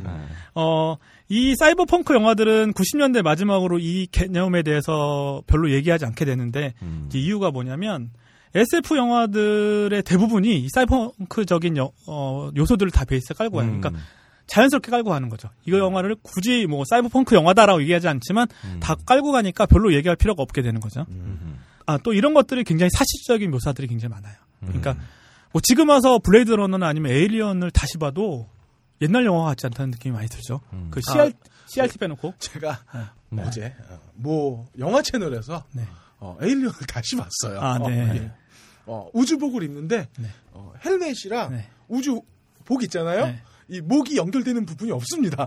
아, 그래요? 네. 아, 네. 되게 엉성해요. 아, 영화 자체는 또 재밌으니까 계속 몰입해서 봤는데 지금 보면 많이 어색하다. 특히 그 모선 폭파되는 장면은요. 아주 촌스럽다. 네. 에일리언에서는 저 시고니 위버 언니의 네. 어떤 그거 말고는 별로 기억이 안 나는데 시고니 위버의 빤스는 정말 흰색 속옷밖에 기억이 안 난다. 그 엉골이 드러나는 그 빤스가 영화를 살렸다. 끝까지 눈을 못 떼게 하는. 제가 내용은 네. 다 날아가는 거죠. 다 날아가야 되는 거죠. 네, 아무튼 뭐 네. 사실주의자라고 얘기했는데요. 네. 사실주의는 어디로 가고 네. 이런 얘기하는 거죠. 네. 아, 되게 사실적이었습니다. 네. 그리고 또 어찌 보면 지금 우리가 살고 있는 시대가 사이버펑크적인 시대예요. 요즘 유행하는 사물 인터넷이나 이런 것들은 각종 사물에 센서가 달려서 뭐 통신해가지고 인터넷 연결되는 기술인데 이런 것들은 이런 부분이 좀 더 확장이 되면 인간의 신체에서 나오는 신호들을 인터넷과 연결해서 뭐 이제 작용하는 거, 뭐 마이너리 리포트에서 나오는데 뭐 지나가면 이제 막 그 옆에 있는 게 변한다거나 광고 변화 이런 거 있죠. 그 외 의수도 요즘에 네. 그 몸에서 나오는 뇌에서 보내놨던 신호들을 전기적으로 그쵸. 잡아서 움직이게 만드는 그런 의수에 그렇죠. 대한 얘기들이 계속 나오잖아요. 네. 로봇 의수에 대해서 요즘에는 이제 손가락까지 제어할 수 있는 부분이 나오더라고요. 네. 또 이런 부분들은 뭐 그렇게만 또 얘기하면 너무 머니까 가까운 거 얘기하면 이제 핸드폰이나 애플 워치 이런 시계류도 이런 예라고 볼 수 있지 않을까. 또 그리고 어저께 EBS인가 잠깐 봤는데 이제 걷는 로봇에 대한 이제 영상들. 우리나라가 1등을 하지 않았나요? 그런 거 네, 뭐 있더라고요. 네, 그래서 1등하는 모습 보면서 2019년에는 안드로이드가 나오겠다. 네, 아무튼 뭐 그런 이제 얘기를 할 수 있고요. 아직 그러니까 그 션영 같은 건 아직 멀었군요. 제가 보기에는 섹스토이가 먼저 나오지 않을까. 항상 모든 신기술의 발전은 네. 성산업과 연관이 있지 않나. 그렇게 보면 엑스 마키나는 진짜 제대로 고른 제대로 영화를 고른 거죠. 뇌살적이죠. 네, 그렇습니다. 근데 그 저기 블레이드 러너에도 보면 앞에 네. 탈출한 6명의 네. 이 로봇 뭐라고 그죠? 로봇 중에 한 명은 네. 그 위안용 로봇이나 네. 나오더라고요. 네. 네. 제가 아무튼 오늘 얘기한 내용이 이게 답니다. 근데 이런 내용을 사실 좀 깔고 SF 영화를 또 보게 되면 좀 다른 재미를 보게 돼요. 연결성을 보게 되고 네. 그렇다고 해서 오늘 제가 설명을 좀 드렸습니다. 그러니까 뭐 정리해 보자면은 이거 정리가 돼요? 그럼요. 사이버펑크 모든 영화예요. 뭐 영화의 발전이라기보다는 시대가 발전을 하면서 인간이 하는 것들을 대용해 주는 어떤 기술의 발전. 근데 사실 그 기술의 발전이 어떻게 보면 인간을 더 발전시키는 게 아니라 어떤 네. 전체적인 사회 혹은 어떤 대기업이 독점하는 사회에 부속으로서 살아갈 수밖에 없게끔 만드는 어떤 디스토피아적인 네. 미래로 또 보여주는 디스토피아. 제가 같이 판단을 하지 않았는데. 같이 판단을. 그런 내용도 있다고. 네, 네. 네, 그럼요. 지금 대한민국이 디스토피아잖아요. 네. 지금 네. 대한민국에서 보기에 아주 의미심장한 내용을 하셨다 생각이 듭니다. 그 디스토피아가 디스의 디스인가? 디스의 그거예요? 뭐 디스 플러스는 아닐 것 같아요. 어쨌든 그 긴 시간 동안 우리 디스토피아적인 대한민국에서 사이버 펑크 영화를 저만 발음이 안 되는 게 아니었군요. 네. 네. 엽기 민원님께 큰 박수로 이 시간 마무리해 보도록 하겠습니다. 수고하셨습니다. 영화 음악의 A to Z 영화 딴따라. 네, 영화 딴따라 시간입니다. 네. 네. 누가 그러셨더라? 게시판에 오늘 뭐 사이버 펑크 얘기 안 되니까 아키라 얘기할 거라고 그러는데 죄송합니다. 블레이드 러너입니다. 그 블레이드 러너라는 영화는 흥미로운 영화죠. 82년에 그렇죠. 처음 극장 개봉을 했고 완전 쪽박을 찼죠. 그리고 그 영화가 비디오 시장에 의해서 재발견되었고 이게 한국에서 개봉했었나요? 저는 감독판 재개봉할 때 본 것 같아요. 아닐 거예요. 그러니까 비디오로는 네. 극장판이 개봉을 하고 아마 비디오로 나왔을 거예요. 그 개봉작은. 네. 저는 80년대 말 88년 아니면 89년 이 정도에 제목이 좀 달랐던 것 같은데 어쨌든 그 블레이드 러너라는 제목이 붙었는데 앞에 뭐가 있었는지 없었는지 모르겠는데 어쨌든 봤었거든요. 이거 비디오로. 그러니까 저는 TV로 봤고 나중에 극장판으로 재개봉하지 않았어요? 아니 어쨌든 내가 봤던 네. 비디오도 2019 블레이드 러너 네, 2019 맞아. 앞에 2019 붙어 있는 그걸로 전 비디오로 처음에 봤었는데 어쨌든 그러니까 이게 한국에서만 비디오로 다 이렇게 어떤 유명세를 떨친 게 아니라 미국서도 비디오 시장에서 완전히 쪽박찬 영화가 야 이거 괜찮다 이렇게 이제 다시금 재발견됐었고 그래서 리들리 스콧 감독 스스로가 92년에 감독판으로 다시 냈던 영화죠. 그리고 92년 감독판을 통해서 평단과 상업적인 성공 모두를 다 다시금 얻어낸 아주 특별한 영화죠. 그런데 스콧 감독 스스로가 그래도 이것도 부족해 이래서 2007년에 파이널 컷이라고 한 번 더 내놓은 뭐 이런 영화입니다. 이력이 아주 특별한 영화죠. 그래서 어떻게 보면 리들리 스콧 감독은 뭐 좋은 영화가 되게 많은데 어떻게 보면 블레이드 러너가 이분의 긴 감독 역사를 계속해서 한 10년에 한 번씩 갱신시켜주는 그런 영화가 된 것 같아요. 네, 그리고 리들리 스콧 감독은 항상 한 번씩 우라카이를 하죠. 나올 때마다.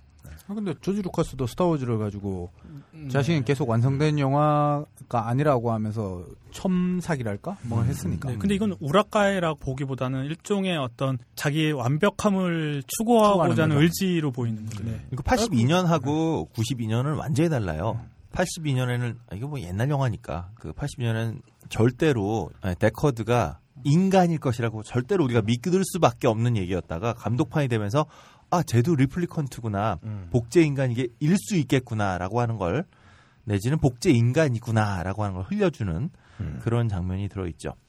이게 그 좀 전에 스타워즈 얘기 나왔지만 스타워즈의 경우는 감독판이 계속 디렉터 스컷이 더 붙으면서 기존에 있던 영화의 평가에 조금씩 더 좋은 평가를 받아가는 거라면 블레이드 러너는 처음에는 완전히 개망작 소리를 듣다가 감독판을 해놓으면서부터 완전히 180도 바뀌는 허를 찌르는 네, 그런 영화였던 거죠. 그러다 보니까 이제 영화 자체가 10년 만에 재평가를 받게 된 영화다 보니까 그 전설의 영화 음악이 되었지만 공식 OST는 12년 만에 네. 한 띠 돌려서 띠동갑을 보는 그런 OST가 됐던 거죠. 블레이드 러너는. 사실 블레이드 러너의 이 OST는 80년대, 90년대까지만 해도 굉장히 많은 TV 프로그램에서 뭔가 좀 미래 내지는 뭐 판타지 이런 느낌을 줄 때 굉장히 많이 사용되곤 했었습니다.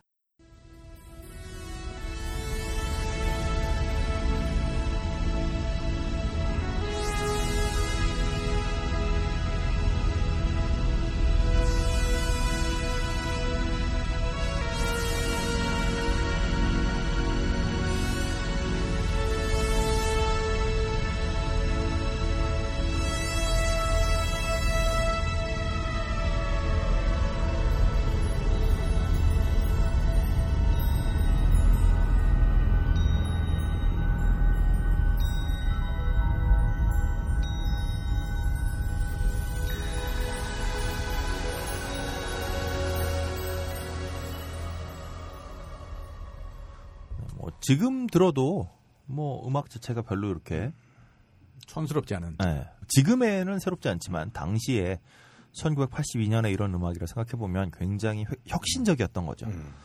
영화 자체도 그래요. 블레이드러너는 지금 다시 봐도 아까 껄림 빼고 우리끼리 밥 먹을 때 했던 얘기지만 모니터 하나 빼면 영화 속에 등장하는 모니터만 빼면 거의 뭐 현재랑 차이가 없다. 특히 그 화상통화부터 시작해서 여러 가지가 굉장히 현재 지금 다시 봐도 전혀 어색하지 않은 영화라고 할 수 있고요.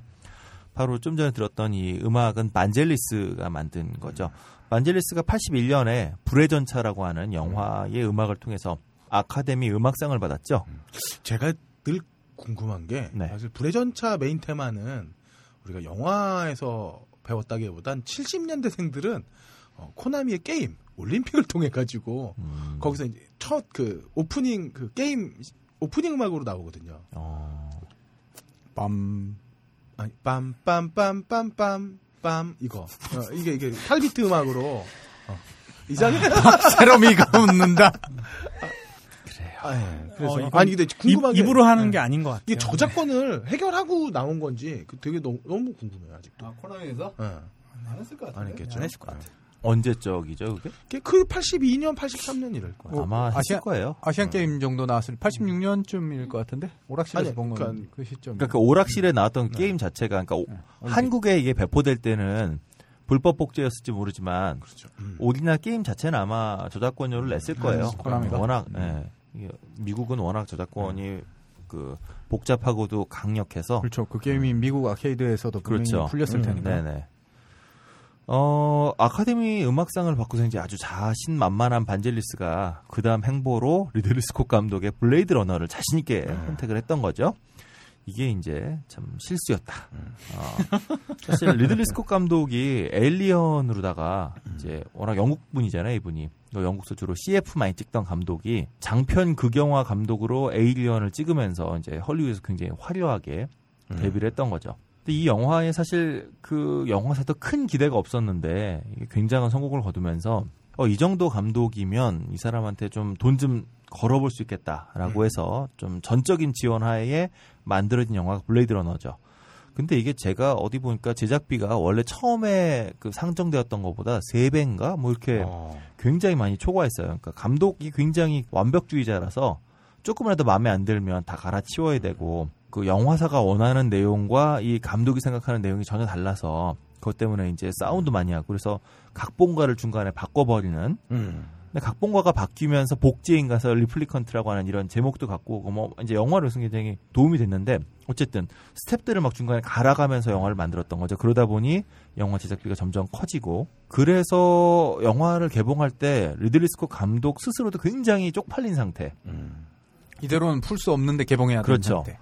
그러니까 이게 처음에 그 관객 시사를 했는데 너무 악평이 쏟아지면서 회사에서 굉장히 많은 압력을 가했대요. 그래서 자신의 마음에 전혀 들지 않는 결론으로 새로운 결론으로 이제 촬영을 했던 거죠. 그리고 사실은 그 션 영하고 저 헬슨 포드하고 둘의 그 섹스씬도 있었는데 이것도 꼭 넣어야 된다 제작사가 근데 이걸 이제 겨우 막아냈다라고 해요. 이런 것까지 들어가서 내 영화가 아니다라고 해서 그러니까 처음에 제작사가 원했던 영화와 그다음에 리들리 스콧 감독이 원했던 영화 완전히 달랐고 거기에 어정쩡한 타협점으로 다 극장판이 만들어졌기 때문에. 굉장히 이상한 영화 될 수밖에 없었던 거죠라고 말하지만 저 옛날에 되게 재밌게 봤는데 그거 재밌게 봤는데 재밌게 봤었던 나는 뭘까? 근데 어쨌든 이렇게 그 감독이 꼿꼿하게 자기 의견을 세우려고 했었기 때문에 92년에 다시 재개봉 감독판을 할 수 있었고 또 2007년에 몇 개의 장면을 완전히 새로 촬영해서 파이널 컷을 만들어낼 수 있었던 게 아닐까 그런 저력이 다 이런 감독의 욕심이 있었다. 그러니까 지금도 전 그런 생각을 해요. 그 사람 이름을 까면 안 되지만 왜 많은 감독들이 우리가 이런 거 왜 안 됐을까라고 하면 제작사가라고 하는데 물론 맞는 얘기죠. 제작사를 이길 수는 없는데 그럼에도 불구하고 이렇게 좀 일본말로 곤조를 세운다라고 하는 게 때로는 작품의 오랜 생명력을 위해서 필요할 수도 있다. 이런 생각이 좀 듭니다. 어쨌든 이 리들리 스콧 감독은 당시에 헐리우드가 갖고 있던 공식들을 다 이렇게 깨고 싶어 했어요. 그래서 영화의 끝도 모호하고 해피엔드가 아닌 것으로 그렇다고 뭐 새드엔드도 아닌 모호한 결말을 만들고 싶어 했고 또 영화의 배경도 그전에 우리가 생각했던 건 전혀 다른 방향으로 만들고 싶어 했고 촬영도 새롭게 하고 싶어 했고 근데 이런 것들의 일부로다가 그 음악도 전혀 새로운 음악으로 만들고 싶어 했던 거죠. 그 이전까지의 헐리우드의 어떤 대형 영화다. 그러니까 스타워즈 이후로 SF 영화도 하나의 그 대작으로 다 취급을 할 수 있게 바뀌었는데 그렇더라도 음악만큼은 굉장히 전형적인 헐리우드의 어떤 블록버스터 스타일을 고수했던 거죠. 굉장히 커다란 오케스트라가 등장해서 오케스트라의 그 강렬한 사운드를 그 웅장하고 무게감 있는 이런 사운드를 쫙 풀어놓는 것. 리들리 스콧 감독의 그 에일리언을 보면 이게 영화 자체는 굉장히 독특하지만 그 음악은 제리 골드 스미스가 맡았잖아요. 그러니까 제리 골드 스미스는 뭐 우리가 여러 번 다뤘던 바와 같이 현악을 통해서 굉장히 사람의 심리를 잘 묘사하는 감독이긴 하지만 이분도 역시 오케스트레이션을 중심에 놓는 이런 감독이죠.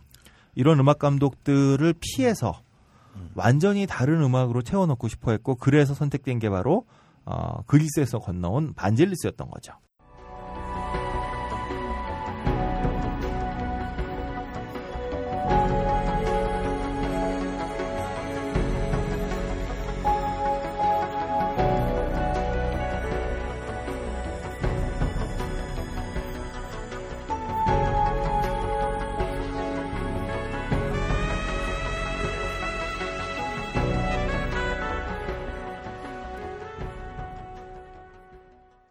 주윤발이 선글라스 끼고 트렌치 코트 입고 있는 모습이 떠올라지는 거지?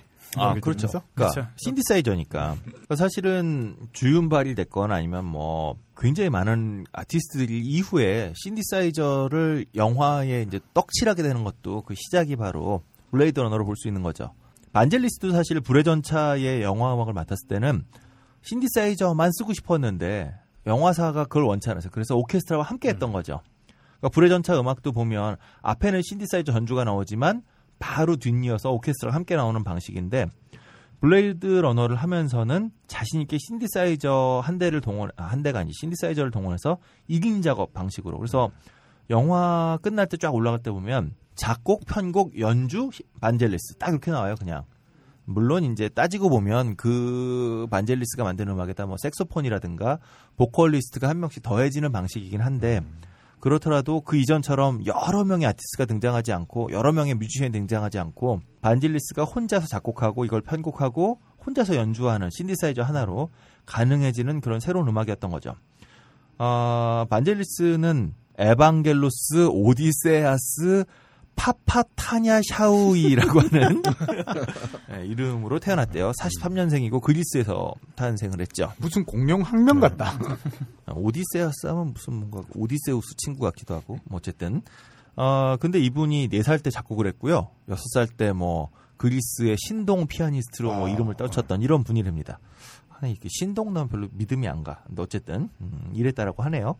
근데 사실 이 사람의 그 음악적인 성장은 그리스가 지금도 또 위기이지만 근대 이후에 그리스가 항상 불안불안했거든요, 전국이. 그래서 60년대 초반, 50년대 중반 뭐 반젤리스 한참 그 성장하던 시기에 부모님이 그리스의 그 내전에 가까운 정쟁을 피하려고 프랑스로 가요. 그래서 반젤리스가 프랑스에서 청소년기를 보내면서 당시에 이제 새롭게 등장하던 여러 그 전자악기들, 전기악기들과 전자악기들의 가능성에 굉장히 크게 눈을 뜨게 되죠. 그리고 그러한 악기들을 사용해서 60년대의 유럽, 특히 남유럽 쪽에서 프랑스와 뭐 이탈리아, 그리스 이런 지역에서 많이 했던 이제 아투락이라고 해서 오케스트라와 그러니까 클래식적인 작법과 그다음에 신디사이저라든가, 당시엔 신디사이저라는 표현이 없었죠. 뭐 그때까지 등장했던 여러 가지 전기악기와 전자악기들을 이용한 새로운 음악들.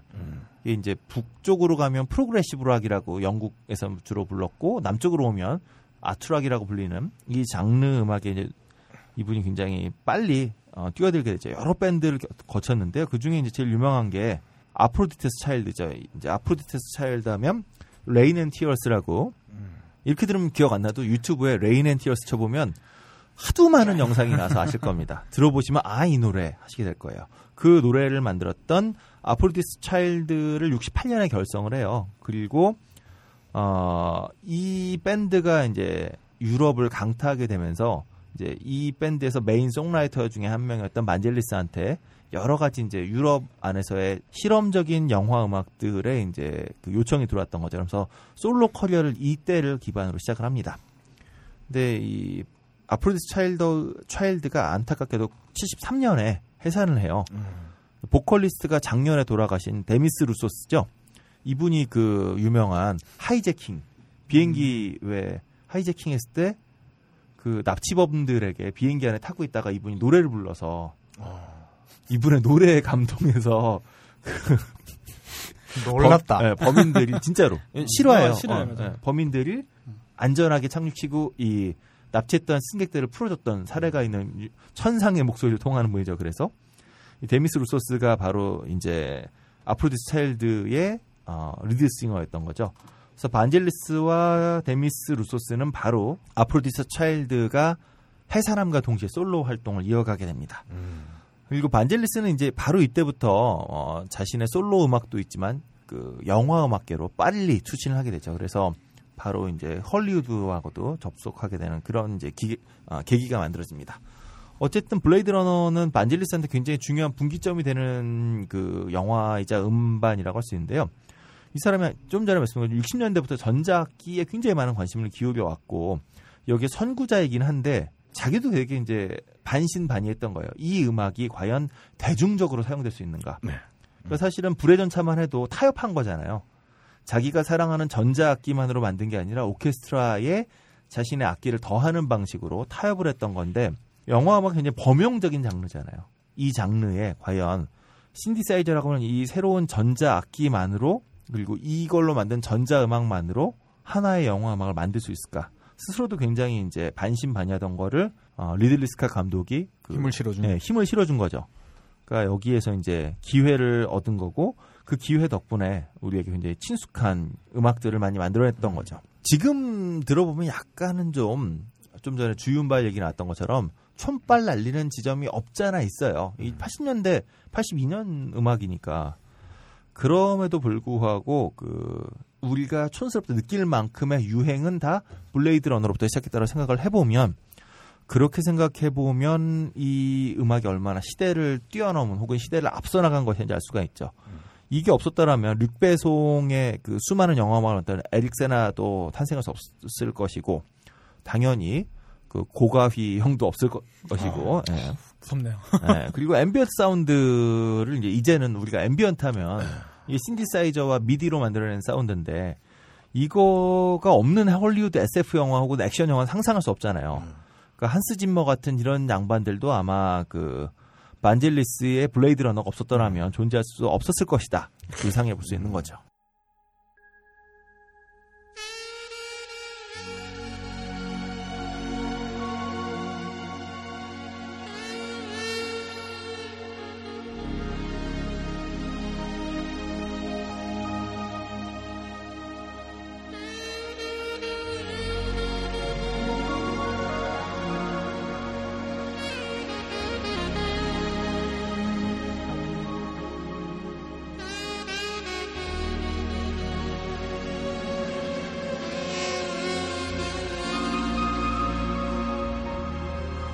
이 색소폰은 더 쉬운 발형인데? 미사리로 그냥 잠깐 여행을 다녀온 느낌이에요. 근데 이게 왜 미사리의 느낌일까요, 이게? 글쎄요. 사실은 미사리 느낌이 날 수밖에 없는 게 뭐냐면 미사리에 연주하시는 분들이 색소폰을 보시는 분들이 뒤에 그 다른 악기와 하는 게 아니에요. 아, 맞아요. 그래요. 신디사이저로 찍어온 음악 위에서 그 반주 위에 하기 때문에 그러니까 그분들이 다 신디사이저로 만들어낸 음원 위에서 연주하기 때문에 미사리 느낌이 되는 거죠. 그러니까 그분들로 인해서 그러니까 반젤리스의 영향력 하에서 그분들도 사실 다 존재하게 되는 거죠. 미사리는 그러면 반젤리스 형님이 그럼요. 네. 만들었다. 거의 뭐 이 박사를 포함한 굉장히 많은 분들이 신디사이저 하나로 만들어내는 음악이니까 전방이 산업에 영향을 끼쳤다. 그렇죠. 영화 음악의 단가를 무지하게 떨어뜨리면서 이분이 이 러브 테마 들어보니까 그 애니메이션 카우보이 비밥에서 나왔던 그런 브루스랑 그런 그렇죠. 많이 이렇게 연관이 된 것 같네요. 근데 카우보이 비밥 역시 또 사이버펑크의 영화로 볼 수 있는 거니까 이게 이제 그 반젤리스가 만든 신디사이저 트랙 위에 그 영국 출신의 색스포니스트 딕 모리 씨가 색스폰 솔로만 하나 덮은 우리 너무 익숙하잖아요. 좀 전에 미사일 얘기도 나왔고 뭐 다음에 그 카우보이 비밥 얘기 나왔지만 이런 어떤 좀 출렁이는 신디사이저 사운드 위에 색스폰 내지는 뭐 보컬리스트 하나. 근데 요게 이제 사실은 그런 거예요. 제가 생각할 때는 이게 그 리플리컨트는 복제된 거잖아요. 신디사이저라고 하는 악기가 진짜 악기가 아니라 이걸 다 복제한 소리잖아요. 근데 그 소리와 다음에 실제로 사람이 부는 색스폰 소리를 붙여놨다는 거죠. 근데 이 영화에 보면 리플리컨트와 인간이 공존할 수 있는가에 대한 질문을 하는 거잖아요. 그리고 리플리컨트는 과연 그럼 인간인가 인간이 아닌가 내지는 이들의 감정은 그러면 가짜인가 진짜인가 이런 걸 묻고 있는 거잖아요. 그러니까 그런 것을 묻고 있는 영화의 그러한 장면들에 특히 좀 전에 된 게 러브 테마거든요. 이 러브 테마가 그 쇼년과 해리슨 포드의 러브에 대한 사랑에 대한 테마거든요. 그러니까 요 장면쯤까지만 해도 해리슨 포드가 리플리컨트라는 것에 대해서 우리가 확신할 수 없는 순간이기 때문에 누가 봐도 사람과 리플리컨트가 사랑에 빠졌네. 근데 이 사랑 그럼 진짜야 가짜야 이런 식의 얘기들. 근데 제가 다시 보면서 느꼈던 건 숀영은 리플리컨트라도 반할 수밖에 없다. 이분이 머리를 푸는 순간 그냥 덜컥 내려앉는다. 담배를 꼬나무는 순간 저 입술을. 그건 좀 그래요. 어쨌든 참 미녀시다. 근데 에이스 벤츄라에서는 그 멋진 반장님으로 변신하셨다. 이런 생각이 좀 드네요. 그 여담이지만 숀영이 이때 데뷔했을 때 그러니까 감독이 좀 신선한 얼굴을 원해서 숀영을 이제 오디션으로 뽑았는데 해리슨 포드가 그렇게 갈궜대요. 연기 못한다고? 네, 그러니까 자기는 이게 이제 일종의 그 자신의 이미지를 바꿔 누아르 영화잖아요. 사실 어떻게 보면 그렇죠. 그러니까 그 전까지 SF 영화나 나오는 뭐 이런 애에서 이제 누아르 영화의 어떤 비장하고 뭔가 좀 이런 주인공으로 변신하고 싶어 하는데 나의 사랑으로 나오는 여자애가 너무 연기를 못하면 내 변신이 안 된다 이러면서 그렇게 갈궜다라고 합니다. 근데 뭐 그러거나 말거나 엄청난 미녀셨다. 꼭 찾아보시고요. 영화도 꼭 보시고요. 자, 어쨌든 그 재밌는 게 이렇게 그 실험적으로 신디사이저로만 구성된 스코어 트랙, 사운드 트랙을 만들어냈는데 이게 영화가 망해서 그런 건지 아니면 음반사에서 이렇게 신디사이저로만 만든 스코어 트랙을 공개하기를 꺼려했던 건지 그건 제가 알 수 없는데 1982년에 블레이드 러너 음반이 발매되거든요. OST가. 근데 이 OST를 연주한 것은 반젤리스가 아니라 뉴 아메리칸 오케스트라고 뉴 아메리칸 오케스트라가 반젤리스가 쓴 곡을 오케스트라에 맞게 편곡을 다시 연주한 거예요. 근데 이 노래는 영화에 단 한 장면도 등장하지 않습니다. 그러니까 영화에 나오지도 않는 음악을 OST로 발매를 했던 거죠. 이 이유는 모르겠는데요. 그래서 반젤리스가 진짜로 연주했던 스코어가 정식 음반으로 발매되지 않았기 때문에 80년대에 해적 음반 시장, 부틀렉 시장이라고 그러죠. 부틀렉 시장에서 굉장히 많은 호황을 받았어요. 그래서 뭐 반젤리스가 작업했던 음원을 뭐 믹싱이 안 된 상태의 음원을 그대로 누가 유출해서 음반으로 만들어서 발매한다든가 아니면 영화에 나오는 음악을 녹음해서 일부를 따서 부틀렉으로 만든지 뭐 이런 식으로. 그러니까 부틀렉이 4번인가 뭐 발매가 됐었고 이 부틀렉들 중에 몇 개는 반젤리스가 실제로 이건 나의 음악이라고 인정할 정도로 굉장히 많은 인기를 얻었었다고 합니다. 그러다가 이제 아까도 말씀드린 것처럼 띠동갑인 1994년에 반젤리스가 직접 인정한 오피셜 이제 OST가 발매가 되죠. 근데 이게 12년 만에 나왔는데 뭐 영국사 앨범 차트 20위권 안에 진입을 하고 이럴 정도로 굉장히 오래 지각 발매를 했음에도 불구하고 많은 환호를 얻어냈습니다. 그런 것만 봐도 블레이드 러너라고 하는 영화가 어떤 정도의 파급력을 갖고 있는 영화인지 우리가 좀 이제 확인해 볼 수 있는 거죠. 야, 94년도면은 정말 CD 테이프 이런 것들이 엄청나게 팔리던 시절이니까. 그렇죠. 네.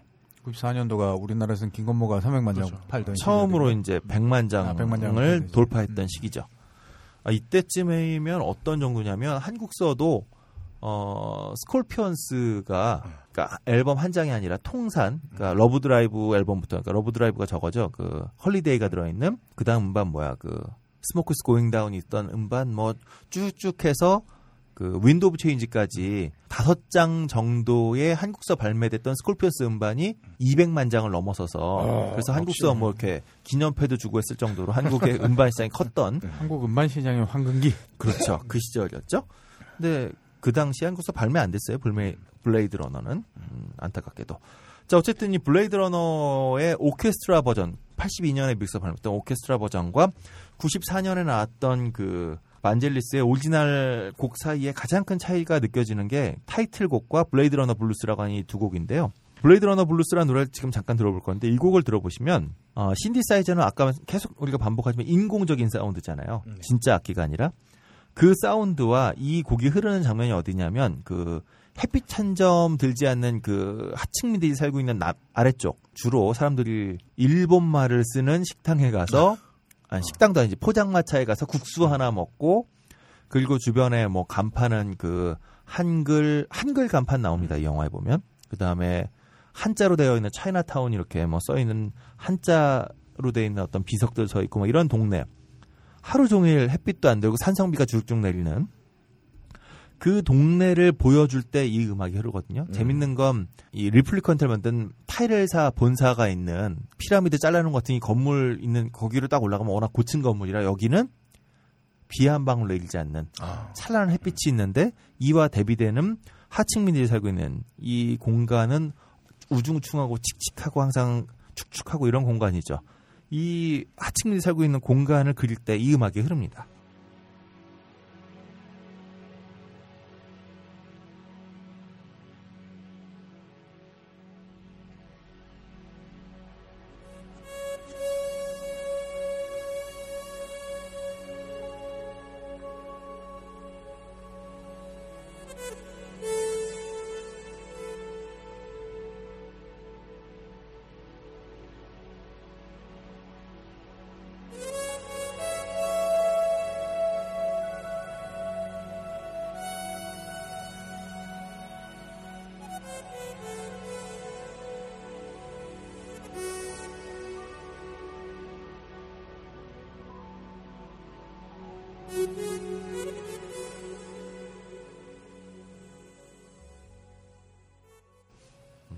키보드로 흉내낸 색스폰 소리죠.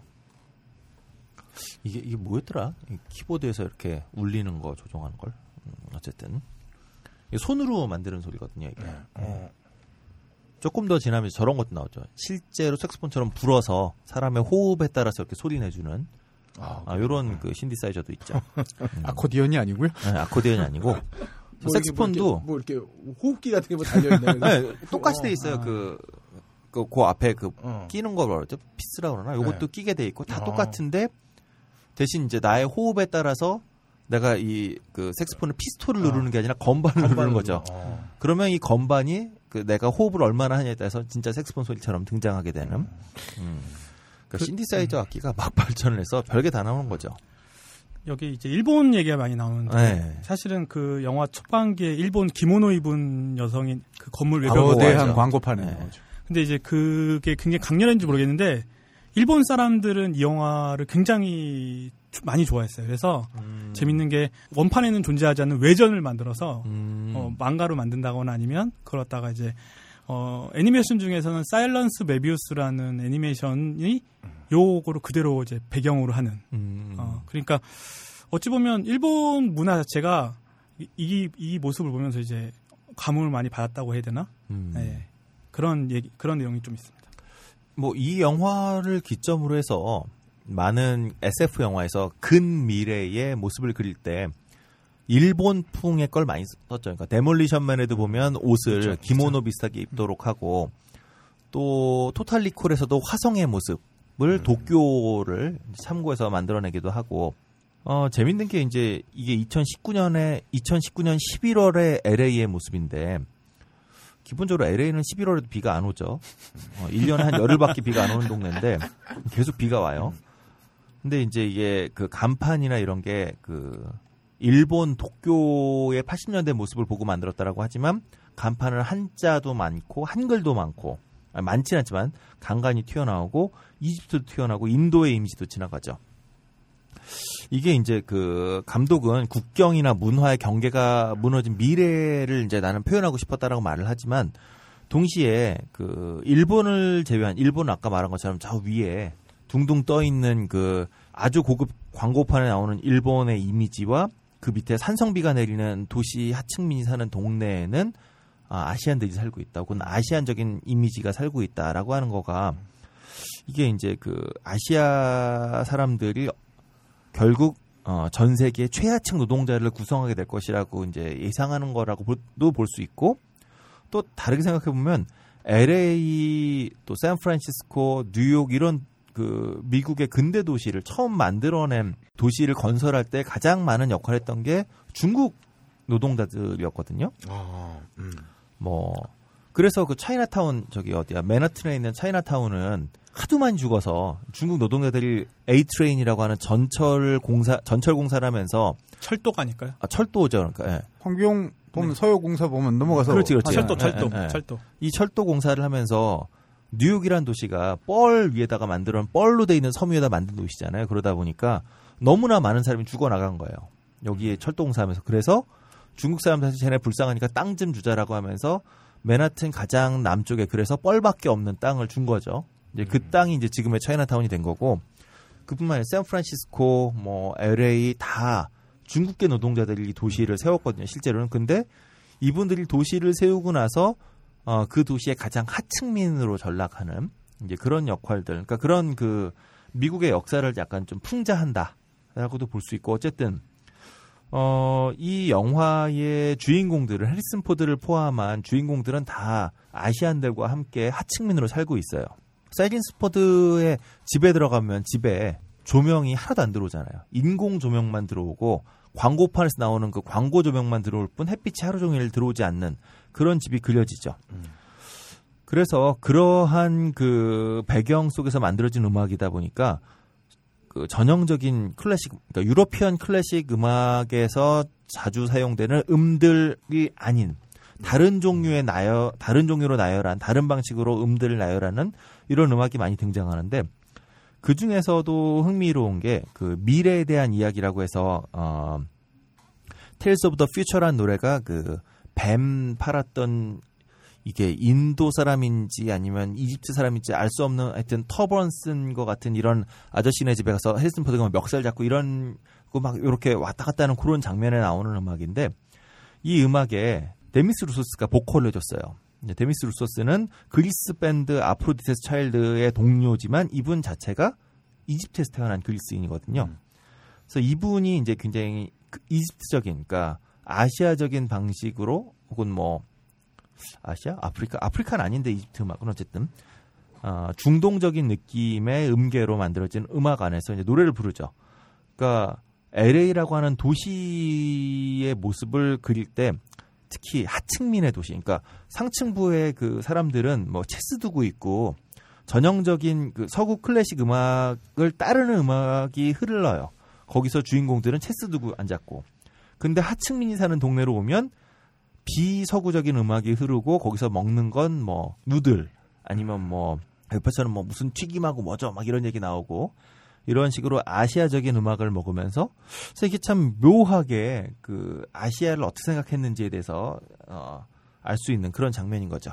자, 이러한 그 정서적으로 비서구적인 음악이 흐르는, 그래서 비서구적인 장소가 된 LA의 하층민 동네를 어떻게 그려주고 있는지 한번 좀 들어보시죠.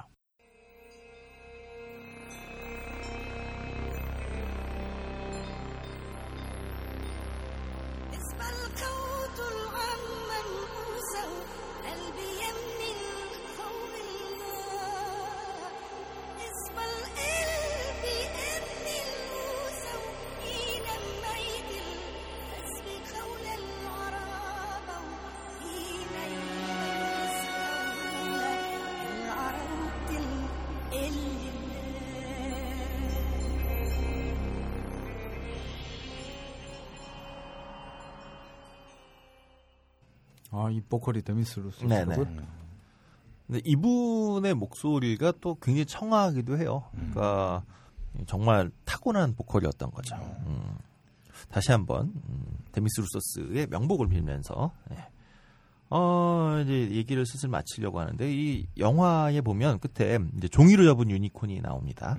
어떤 의미인지는 뭐 직접 보시기 바라고요. 근데 이게 이제 그 종이로 접은 유니콘과 함께 그걸 보여주면서 끝나는 게 이제 디렉터스 컷이고, 워낙 극장판은 그 다음에 이제 레이첼 쇼 영하고 해리슨 포드가, 그러니까 해리슨 포드가 이제 뭐 다 알려진 얘기니까 이 리플리컨트는 4년밖에 못 살아요.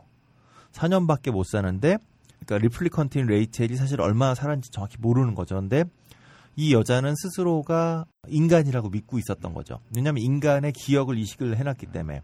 근데 이 여자가 믿고 있는 인간이라고 하는 것이 누군가의 기억을 그냥 옮겨놓은 거예요.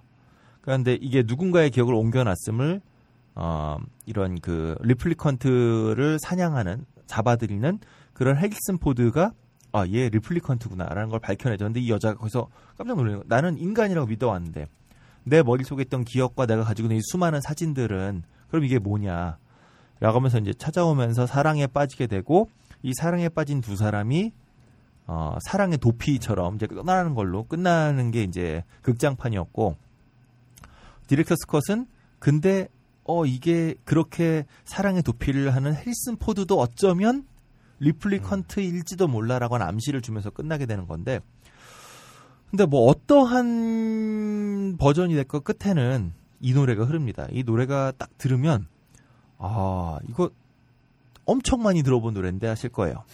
이게 지금의 기준에서 들으면 조금 유치하기도 하고, 혹은 지금이라면 뭔가 미디를 통해서 더 많은 악기들을 쓸 텐데 싶은데, 82년에 엄청나게 작은 저장 용량의 신디사이저를 가지고 이런 음악을 만들어내려면 아마 엄청나게 많이 오버더빙을 했을 거예요. 더빙하고 더빙해서 만들어냈을 거죠. 그렇게 만들어진 멜로디의 음악을 한번 들어보시면서 얘기를 마치려고 합니다. 이게 저는 이 음악이 마지막에 흐르는 이 엔드 타이틀에 흐르는 블레이드 러너라고 하는 이 제목의 음악이 이게 과연 그냥 단순히 인조인간과 인간의 문제냐, 혹은 지금 우리가 맞닥뜨리는 수많은 문제들. 와, 근데 저 궁금한 게 오버더빙을 이렇게 하면 예전에 아날로그 시절에는 이게 로스가 계속 생길 텐데. 그쵸. 그러니까 아마 모르긴 몰라도 여러 트랙을 따로따로 녹음해서 이걸 믹싱을 하고 거기에 다시 또 하고. 근데 사실 그 비틀즈 같은 경우는 모노 시절에도 이렇게 오버더빙을 통해서 막 신기한 소리들을 만들어냈었잖아요. 그런 거 생각해보면 그 굉장히 좋은 소리로 만들어진 소스를 스튜디오에서 굉장히 섬세하게 만지게 되면 뭐 우리의 생각 이상으로 로스가 굉장히 적어질 수도 있다라는 생각이 좀 들어요. 그리고 뭐 로스가 생기는데 이 정도의 음악을 구현했다는 거 보면 이거 자체가 또 이분들에게는 당시에 반젤리스를 포함한 신디사이저로 음악을 만들던 사람들의 노하우기도 하겠죠. 좀 딴 얘기인데 여담인데 그 48년인가 제가 알기로 49년에 처음으로 2트랙이 나오거든요. 그래서 오버더빙이 처음으로 가능해지는 이 녹음기가 만들어지는데, 당시에 이 오버더빙을 어떻게 로스 없이 만들까가 때로는 그 스튜디오에서의 레코딩 엔지니어의 기술로. 그렇죠. 그러니까 저 사람이 얼마나 능력이, 그러니까 기계의 문제가 아니라 이걸 어떻게 잘 조절을 해서 로스가 없을 수는 없는데 로스가 없는 것처럼 들리게 하는가에 대해서 굉장히 이게 이제 그 엔지니어를 평가하는 기준이 되기도 했던 시절이었던 거죠. 지금에 와서는 다 소용없었습니다만 네, 지금이야 뭐 아무리 복제해도 아무 문제가 없는데 로스가 없는데 근데 저는 그러한 디지털 시대에 오히려 과거에 그러한 그 로스를 극복했던 선배들의 엄청난 노력들이 오히려 지금 더 의미 있게 받아들일 수 있지 않을까.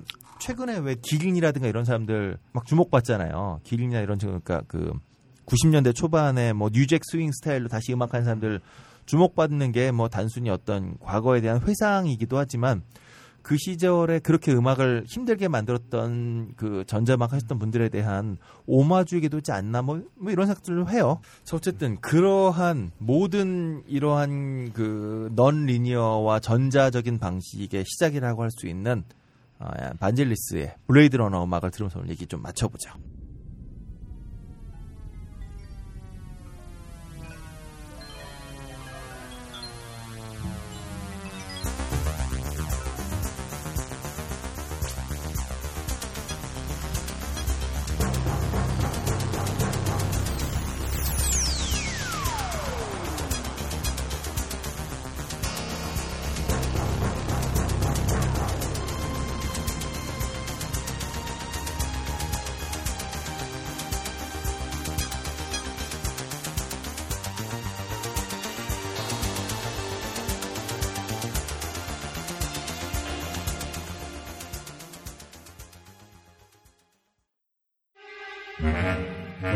이번 주 개봉 신작의 근거 없는 예측 무비 찌라시. 자, 무비 찌라시 시간입니다. 함장님. 예, 전 지난주 소개해드린 영화 중에 의리로 터미네이터를 봤습니다. 오락 영화 치고 꽤 잘 만들었고 게다가 특히 터미네이터 1 그리고 2편은 뭐 세기의 명작이기 때문에 그 두 가지를 재밌게 보신 분들 아니 굳이 재밌게 못 봤더라도 그걸 본 기억이 있는 분들은 특히 1편에 대한 오마주가 너무나 많아서 무척 즐겁게 볼 수 있고요. 도리어 그걸 1편, 모르고 보면 재미없어지나요? 1편을 모르고 보신 분들은 그 장면들의 의미 자체가 없으니까 뭐 그냥 뭐 80년대를 배경으로 해서 저 정도구나 뭐 이런 생각밖에 못할 듯한 그런 것들도 있고. 아무튼 저는 시간이 아깝다는 생각은 안 들 정도로 재밌게 봤습니다만 역시나 그 뭐 엑스 마키나나 이런 영화들이 나오는 세상에서 로봇이 감히 마이라는 소유격을 쓴다거나 뭐 이런 것에 대해서는 좀 거부감은 생길 수 있는 그렇지. 그 로봇이 늙다니. 그나저나 그 게시판에 보니까 용애미에 또 한 번 또 이렇게 있다고. 아니에요. 아 그거 다 뻥인가요? 니플이 안 나와요. 자, 첫 번째 영화. 그 나와야죠. 리얼리티를 위해선. 근데 전혀 그러한 그거하고 상관없는 신인데 한번 벗으신다는 그런 얘기가 있어요. 아, 터미네이터 1에서도 우리가 터미네이터를 봤을 때 꼭 올루드 신이 나오죠. 그런 느낌. 자, 첫 번째 영화 러덜리스 음악 영화입니다. 포스트부터 일단 기타 치는 모습이요. 잘 나가던 광고 기획자 샘이 뜻하지 않는 사고로 요트에서 운전 생활을 한답니다. 예, 뜻하지 않은 사고는 아마 아들을 잃은 사고 같아요. 이렇게 살다가 어느 날 아마추어 뮤지션들이 즐겨 찾는 클럽에 갔다가 우연히 무대에 오르고 근데 이 무대에 오른 모습을 소심한 청년 쿠엔틴이 한번 샘의 노래에 반해서 함께 밴드를 만들자고 제안을 합니다. 이 밴드 이름이 러덜리스예요. 러더, 그 방향타죠. 배에서 쓰는 키. 러더리스는 키가 없는 거니까 지도자가 없다는 의미를 가집니다. 뭐 이 밴드가 부르는 곡이 사실 샘의 아들이 만든 노래라는 거죠. 작은 감동이 있을 것 같아요. 기대치 2점. 작은 감동일 수도 있지만 갑자기 그 활화산이라는 밴드가 나왔던 이준익 감독 영화 뭐였죠? 즐거운 인생. 즐거운 인생. 갑자기 그런 거가 떠오르면 또 이렇게 작은 감동이 분노로 바뀔 수도 있겠다는 좀 불안감이 있네요. 그렇네요. 하지만 이건 아들이 만든 노래고 그거는 아버지가 만든 노래니까 약간 심파적일 수 있는 요소들이 너무 이렇게 많이 배열이 돼 있네요. 하지만 감독이 윌리엄 머시예요. 야, 난 윌리엄 머시는 되게 애매해. 지점이 디즈니에도 나오고 쉐미스 주인공이고 뭐 그렇게 치니 그러네요. 아, 이름만 듣고 잘 모르겠죠. 미드 쉐임리스의 주인공이자 수많은 영화의 주연과 조연하신 분이죠. 뭐, 하지만 감독은 처음이니까 기대치는 1점. 배우진은 화려합니다. 주연의 빌리 크루덥. 뭐 인양보다는 강렬한 인상이 아니어서 잘 기억하는 사람이 없어요. 가장 특이한 모습으로 삼자면 왓치맨의 닥터 맨해튼 정도. 그 외에도 이제 밴드만 거기서는 분장이 있어서 그렇죠. 다 벗고 나오잖아요. 아니 근데 분장 들어가기 전에. 그 맨해튼이 되기 직전에 그 자신이 사랑하는 여자와 그 놀이공원도 돌아다니고 그랬던 장면이 있긴 하니까 그 다음에도 아마 연기를 계속 한 걸로 네, 그렇게 나오겠죠. 자, 그 외에도 밴드 만들자고 접근한 쿠엔틴 역의 안톤 옐친 스타트렉 리부팅한 거에서 그 러시안 발음으로 조정하죠. 셀레나 고메즈와 로렌스 피시번도 나오고 익숙한 얼굴의 제이미 정도 나옵니다. 뭐 그리고 감독 스스로도 출연하고요. 배우 기대치 2점 합계 5점입니다. 제이미 정? 제이미 정 이름 많이 들어봤는데 한국계 배우 여자분입니다. 그건 저도 알아요. 제이미란 제이미란 이름은 남자가 있을 수도 있구나. 서커펀치도 나왔네요. 자, 두 번째 영화 우먼 인 골드. 영화 제목과 달리 구스타프 클림트의 레이디 인 골드가 메인 아이템이에요. 그렇기 때문에 영화 제목이 우먼 인 골드가 된 것인데 뭐 어쨌든 레이디 인 골드는 클림트가 자신의 후원자였던 아델레를 모델로 그린 그림을 아델레에게 선물합니다. 그런데 실제 얘기로 그런데 그녀가 죽은 뒤에 남편 페르낭드가 나치가 점령하고 있는 오스트리아 정부에 의해 그 그림을 몰수당하게 돼요. 그런 상황에서 페르낭드는 조카들에게 그림을 남긴다고 유언만 남기고 또 페르낭드도 죽고 이로부터 이제 나중에 시간이 흘러서 1998년도에 페르낭드의 그 물려받게 되었지만 실제 소유하지 못하고 있는 조카 마리아 알트만이 이 그림을 되찾기 위해서 국가를 상대로 반환 소송을 하는 내용이에요. 실화를 바탕으로 한 시놉이죠. 기대치는 2점. 그 왜 나치가 몰래 이렇게 압수하고 몰수해서 가지고 있던 그림을 2차 세계대전 끝날 때쯤에 빼돌렸다가 90년대에 이 사람이 하나하나 몰래 팔아먹다가 암시장으로 걸려갖고 딱 걸려가지고 네, 엄청난 그림이 반환된 적이 한번 있었는데 서프라이즈 나왔겠죠. 일요일 아침에 아마 소개됐겠죠. 금화 뭐 이집트 어디에 있는 뭐 유물 이런 거 뭐 엄청 많죠. 정말 잘하는 것 같아요. 아직까지도 저 남미에 있던 어디에 있던 전범들을 어떻게든 찾아서 처벌하는 것도 정말 대단한 것 같고. 아, 그 전범 영화 중에 난 최고봉은 뮤직박스 같아. 뭐 전범하고는 상관이 없는데 베를린에 가면 독일말로 뭐라고 할지 모르겠는데 걸림돌이라는 게 있대요. 그게 딴 게 아니라 왜 이렇게 유럽 도시들은 이렇게 바닥에 돌을 박아서 그러니까 우리처럼 이렇게 딱 만들어진 그 블록이 아니라 돌을 박아서 이렇게 로마 시대 때 만들었던. 근데 거기에 사이사이에 청동으로 되어 있는 돌들이 박혀 있어요. 하나씩요? 네, 하나씩 툭툭 박혀 있는데 거기에 뭐가 적혀 있냐면 그 길거리에 살았던 유태인 누구가 몇 년 몇 월에 태어나서 몇 년 몇 월에 뭐 아우슈피츠로 끌려가서 몇 년 사망했다라고 하는 그 사람의 이름과 이 사람의 아주 간략한 흔적을 박아서 다 길 바닥에 놓은 거죠. 그게 걸림돌이라고 번역을 해야 된대요. 그러니까 길을 가다가도 잊지 말라는 거죠. 우리가 어떠한 종류의 잘못을 했는지를 사람들을 어떻게 무고한 이 길거리에 함께 걸어다녔던 누군가가 나치에 의해서 끌려 들어가서 죽었다. 이걸 잊으면 안 된다는 걸 계속 새겨놨다는 거죠. 그런 거 보면 참 그래요. 많은 정말 정말 좋은 태도네요. 이것도 서프라이즈 나오겠네요.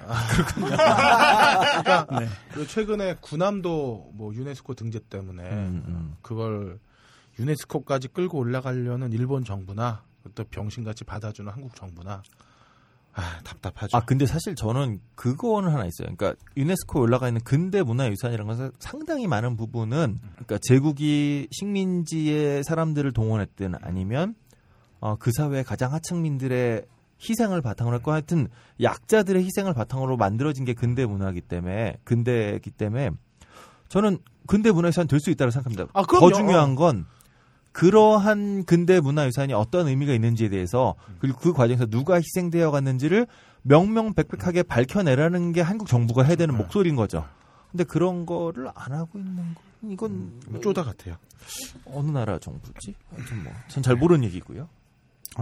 공무원을 우리가 뽑을 수는 없으니까 답답해도 수장을 제대로 뽑으면 되지 않을까도 생각하는데 뭐 어쨌든 김무성이 1위랍니다. 네.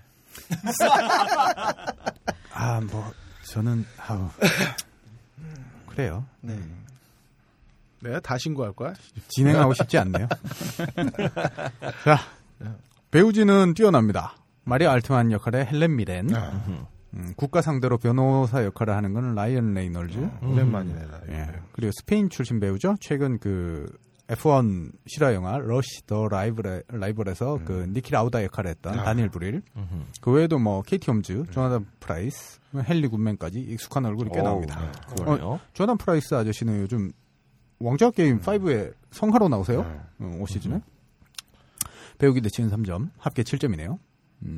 러덜리스가 더 땡기는데 왜 이게 높지? 아무튼. 자, 세 번째 영화 인시디어스 3. 아, 걸림을 위한 영원히 안 보여요. 이거야. 매번 얘는 이렇게 1, 2를 손에, 그러니까 마우스 클릭 앞에까지 왔다가 따닥 눌러봐요. 그리고 딱 시작이 되면 그냥 꺼. 그걸 한 10번쯤 한 것 같아 지금. 아, 파일이 집에는 있어요? 아, 있어요.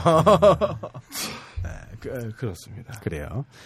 자, 죽은 엄마를 그리워하던 소녀 퀸이 영매사 앨리스, 이 앨리스 아줌마가 1, 2, 3 다 나오죠. 앨리스를 찾아가서 엄마를 불러내는 의식을 부탁합니다. 그 뒤로 퀸이 이상해진다는 내용이에요. 뭐 그리 기대되진 않아요. 기대 7점. 아, 이게 참 그래요. 이게 딜레마가, 공포영화 딜레마가 있는데 낮에는 애들이 안 자. 밤엔 무서워. 그렇잖아. 그리고 우리 아이 별로 안 좋아하니까 막 나 마을에 나 혼자 있고 그러면 아, 기분 안 좋대. 애들이 낮잠 잘 때 보세요. 아, 그 애들 나이 차가 있으니까 중학생은 낮잠 안 자요. 그래요? 자, 감독은 리 워넬이라고 기억하실지 모르겠는데 소우의 주인공 아담입니다. 이 영화 감독 데뷔작인데 그동안 소우 시리즈와 인시디어스 시리즈의 각본도 함께 썼고 제임스 완이랑, 그리고 제임스 완 영화에 출연도 자주 했어요. 제임스 완이랑 영화학교 동기거든요. 아. 그래서 데뷔작인데도 일단 기대치는 2점은 드려요. 배우는 스테파니 스콧이라는 여배우가 주연입니다. 원래 20살일 거예요. 그 외에도 뭐 박찬욱 감독의 스토커에 나왔던 도모트 몰로니, 뭐 양반도 10년 전에 한 시대를 풍미했는데 필모 진짜 길어요. 지난 시리즈에 이어서 계속 린샤의 아줌마가 나오고 배우 기대치는 2점, 합계 5점이네요. 아, 그러니까 그 소녀 퀸이 스테파니 스콧이라는 여배우인데 전혀 모르겠어요. 원래 20살이라는 정보밖에 모르는 거죠. 20살인데 소녀 퀸을 맡았군요. 되게 어려 보여. 마치 그 우리 저 삼룡애미가 29인가 그런데 네. 되게 어린 것처럼 어려 보이는 것처럼 뭐 그런. 자, 네 번째 영화 손님. 판타지 공포래요. 전 처음에 이게 황석영 소설 손님을 영화화한 줄 알고 이야, 한국이 드디어 이런 영화 나오는 걸 했는데 전혀 상관없는 영화더군요. 네. 1950년대 어느 날 떠돌이 악사와 그 아들, 이 아들이 폐병이 있대요. 뭐 아무튼 이 부자가 서울로 올라가던 길에 정전이 돼서 뭐 서울로 돌아가는 거 있죠. 우연히 지도에도 50년대에 지도에도 나오지 않는 산골 마을에 들어선대요. 촌장의 지휘 아래 모든 게 평화롭고 풍족한 마을인데 시도 때도 없이 출몰하는 쥐떼가 고민인 마을입니다. 근데 쥐떼를 쫓아주면 폐병 고칠 돈을 준다고 목돈이 드니까 어쨌든 준다고 해서 이 약사는 피리를 불어서 쥐떼를 쫓아냅니다. 근데 그날 이후 마을의 비밀이 하나씩 드러나기 시작한대요. 하멜른의 그 피리 부는 사나이를 차용하면서 저는 왠지 극락도 살인사건 느낌 같은 것도 있고 신호흡이 조금 기대돼요. 아. 지가 나오네요. 뭔가 그렇게 지가 나오니까 약간 내용이 약간 내용 삘이 약간 좀 그렇게 하네요. 네. 네. 거기다가 쥐를 강해버리잖아요. 자, 기대치 3점. 물속에 로봇 물고기가 살아야겠는데 그렇죠. 큰일이네. 도대체 수차는 왜 돌리는 거야 그거? 재밌으라고. 네, 오늘 영진공 카톡에서의 주제였죠. 네. 왜 수차를 돌리는가. 덕분에 오늘 오프닝을 뽑을 수 있었어요.